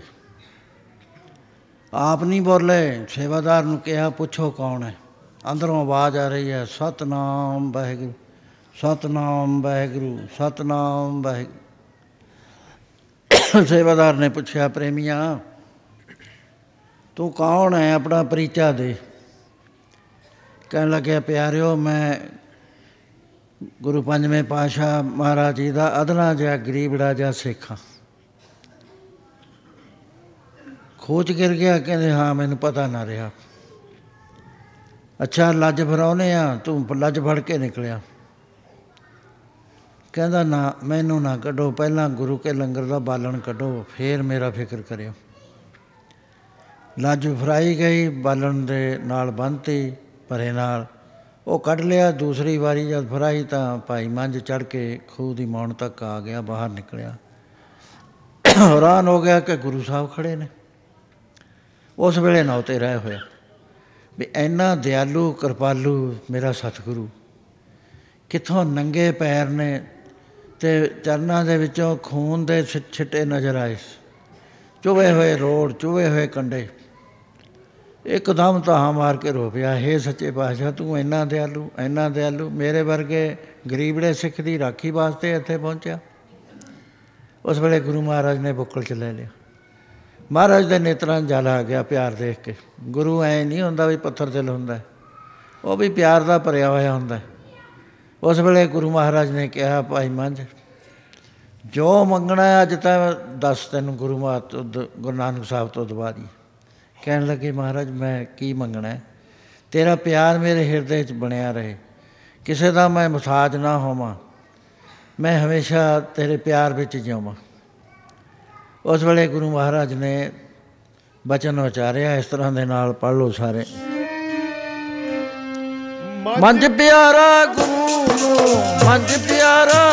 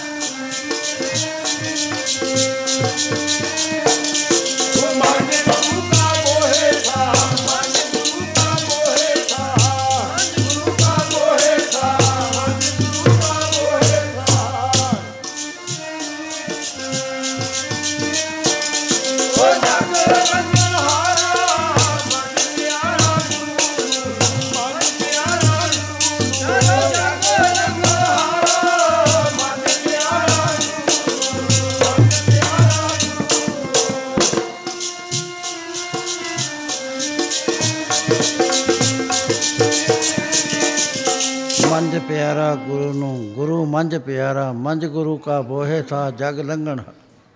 ਜਹਾਜ਼ ਬਣਾਤਾ, ਜਹਾਜ਼ ਦੇ ਉੱਤੇ ਜਿਵੇਂ ਮੁਸਾਫਰ ਚੜ੍ਹ ਕੇ ਸਮੁੰਦਰ ਲੰਘ ਜਾਂਦੇ ਨੇ। ਕਹਿੰਦੇ ਐਂ ਭਾਈ ਮੰਝ ਤੇਰਾ ਜੀਵਨ ਸੁਣ ਕੇ, ਤੇਰੀ ਕਮਾਈ ਸੁਣ ਕੇ ਪੂਰਾਂ ਦੇ ਪੂਰ ਸੰਸਾਰ ਤੋਂ ਪਾਰ ਹੋਣਗੇ। ਬੁੱਕਲ 'ਚ ਲੈ ਲਿਆ ਅਤੇ ਉਸੇ ਵੇਲੇ ਬ੍ਰਹਮ ਗਿਆਨ ਦੀ ਦਾਤ ਦੇਤੀ, ਨੇਤਰ ਖੋਲ੍ਹ ਦਿੱਤੇ। ਨੇਤਰ ਖੁੱਲ੍ਹਣ ਦੀ ਦੇਰ ਸੀ, ਕੀ ਦੇਖਦਾ ਵੀ ਹਰ ਪਾਸੇ ਗੁਰੂ ਆ, ਹਰ ਪਾਸੇ ਪਰਮੇਸ਼ਰ ਆ, ਪਰਮੇਸ਼ਰ ਅਤੇ ਗੁਰੂ ਵਿੱਚ ਕੋਈ ਭੇਦ ਨਹੀਂ ਹੈ। ਜਿੱਧਰ ਦੇਖਦਾ ਜੈ ਜੈ ਪੇਖੋ ਤੈ ਹਜ਼ੂਰ, ਦੂਰ ਕਦੇ ਨਾ ਜਾਈ, ਰੱਬ ਰਿਹਾ ਸਰਵੱਤਰ ਮੈਂ ਮਨ ਤਿਸੇ ਤੇ ਆਈ। ਅੱਖ ਖੁੱਲ੍ਹ ਗਈ। ਉਸ ਵੇਲੇ ਮਹਾਰਾਜ ਕਹਿਣ ਲੱਗੇ, ਭਾਈ ਮੰਝ ਹੁਣ ਤੂੰ ਉੱਚਾ ਪਦ ਪ੍ਰਾਪਤ ਕਰ ਲਿਆ, ਅਭੇਦ ਅਵਸਥਾ ਵਿੱਚ ਆ ਗਿਆ, ਜਿੱਥੇ ਗੁਰੂ ਅਤੇ ਸਿੱਖ ਦਾ ਕੋਈ ਭੇਦ ਨਹੀਂ ਰਿਹਾ ਕਰਦਾ। ਮੇਰਾ ਹੀ ਰੂਪ ਹੁਣ ਤੂੰ ਬਣ ਗਿਆ, ਜਾਂ ਹੁਣ ਤੂੰ ਸਿੱਖੀ ਦਾ ਪ੍ਰਚਾਰ ਕਰ, ਕਿਉਂਕਿ ਤੇਰੀ ਬੋਲ ਬਾਣੀ ਬਚਨ ਦੇ ਵਿੱਚ ਸਤਿਆ ਆ ਗਈ ਹੈ। ਜਾਂ ਕਿ ਅੰਤਰ ਬਸੇ ਨਿਰੰਕਾਰ ਤਿਸ ਕੀ ਸੀਖ ਤਰੇ ਸੰਸਾਰ। ਫੋਕੀਆਂ ਰਫਲਾਂ ਨਹੀਂ ਕਿਸੇ ਨੂੰ ਬਿੰਨ੍ਹਿਆ ਕਰਦੀਆਂ, ਭਰੀਆਂ ਹੋਈਆਂ ਬਿੰਦੀਆਂ। ਸੋ ਉਸ ਵੇਲੇ ਇਹਦੀਆਂ ਸਿੱਧੀਆਂ ਸਭ ਬਖਸ਼ ਦਿੱਤੀਆਂ, ਨਾਲ ਮਾਇਆ ਚੱਕ ਦਿੱਤੀ। ਮਾਇਆ ਚੱਕਣ ਦੀ ਦੇਰ ਸੀ, ਜਿਨ੍ਹਾਂ ਨੇ ਜ਼ਮੀਨ ਖੋਹੀ ਸੀ ਉਹਨਾਂ ਨੂੰ ਸੁਰਤ ਆ ਗਈ ਵੀ ਇੰਨਾ ਚੰਗਾ ਚੌਧਰੀ, ਇੰਨਾ ਚੰਗਾ ਕਿ ਐਡੀ ਹਮਦਰਦੀ ਸਾਡੀ ਕਰਦਾ ਸੀ, ਅਸੀਂ ਕਿੰਨੀ ਮੂਰਖਤਾ ਕਰੀ, ਉਹਦੀ ਜ਼ਮੀਨ ਵੀ ਖੋਹ ਲਈ, ਧੱਕੇ ਮਾਰ ਕੇ ਘਰ 'ਚੋਂ ਕੱਢ ਦਿੱਤਾ, ਪੈਸੇ ਵੀ ਵੰਡ ਲਏ ਉਹਦੇ ਸਾਰਿਆਂ ਨੇ, ਵੀ ਬੜਾ ਮਾੜਾ ਕੰਮ ਹੋਇਆ। ਉਸੇ ਵੇਲੇ ਇਕੱਠੇ ਹੋ ਰਹੇ ਨੇ ਵੀ ਇਹ ਆਪਾਂ ਮਾੜਾ ਕਰਿਆ, ਪਸ਼ਚਾਤਾਪ ਕਰੋ, ਜਾਲੀਏ ਚੱਲ ਕੇ ਮੰਝ ਨੂੰ ਲੈ ਕੇ ਆਈਏ ਪਿੰਡ ਵਿੱਚ। ਉੱਧਰਲੇ ਪਾਸੇ ਜਿੱਥੇ ਲੜਕੀ ਸੀ ਉਹਨੂੰ ਵੀ ਸੁਰਤ ਆਈ ਵੀ ਗੁਰਸਿੱਖ ਦੀ ਲੜਕੀ, ਉਹ ਤਾਂ ਆਪਣੇ ਗੁਰੂ 'ਤੇ ਵਿਕਿਆ ਪਿਆ ਸੀ ਅਤੇ ਮੈਂ ਵੀਹ ਰੁਪਈਏ ਨਾ ਦੇ ਸਕਿਆ। ਜਿਹਦੇ ਕੋਲ ਆਪਣੀ ਪਤਨੀ ਵਿੱਚ ਰੱਖੀ ਸੀ ਗਿਰਵੀ, ਉਹ ਵੀ ਕਹੇ ਕਿ ਮੈਂ ਕਿੰਨਾ ਮਾੜਾ ਕੰਮ ਕਰਿਆ। ਪਛਤਾਉਂਦੇ ਨੇ ਅਤੇ ਗੁਰੂ ਸਾਹਿਬ ਵੱਲ ਨੂੰ ਤੁਰਦੇ ਨੇ ਵੀ ਜਾ ਕੇ ਭੁੱਲ ਬਖਸ਼ਾਈਏ।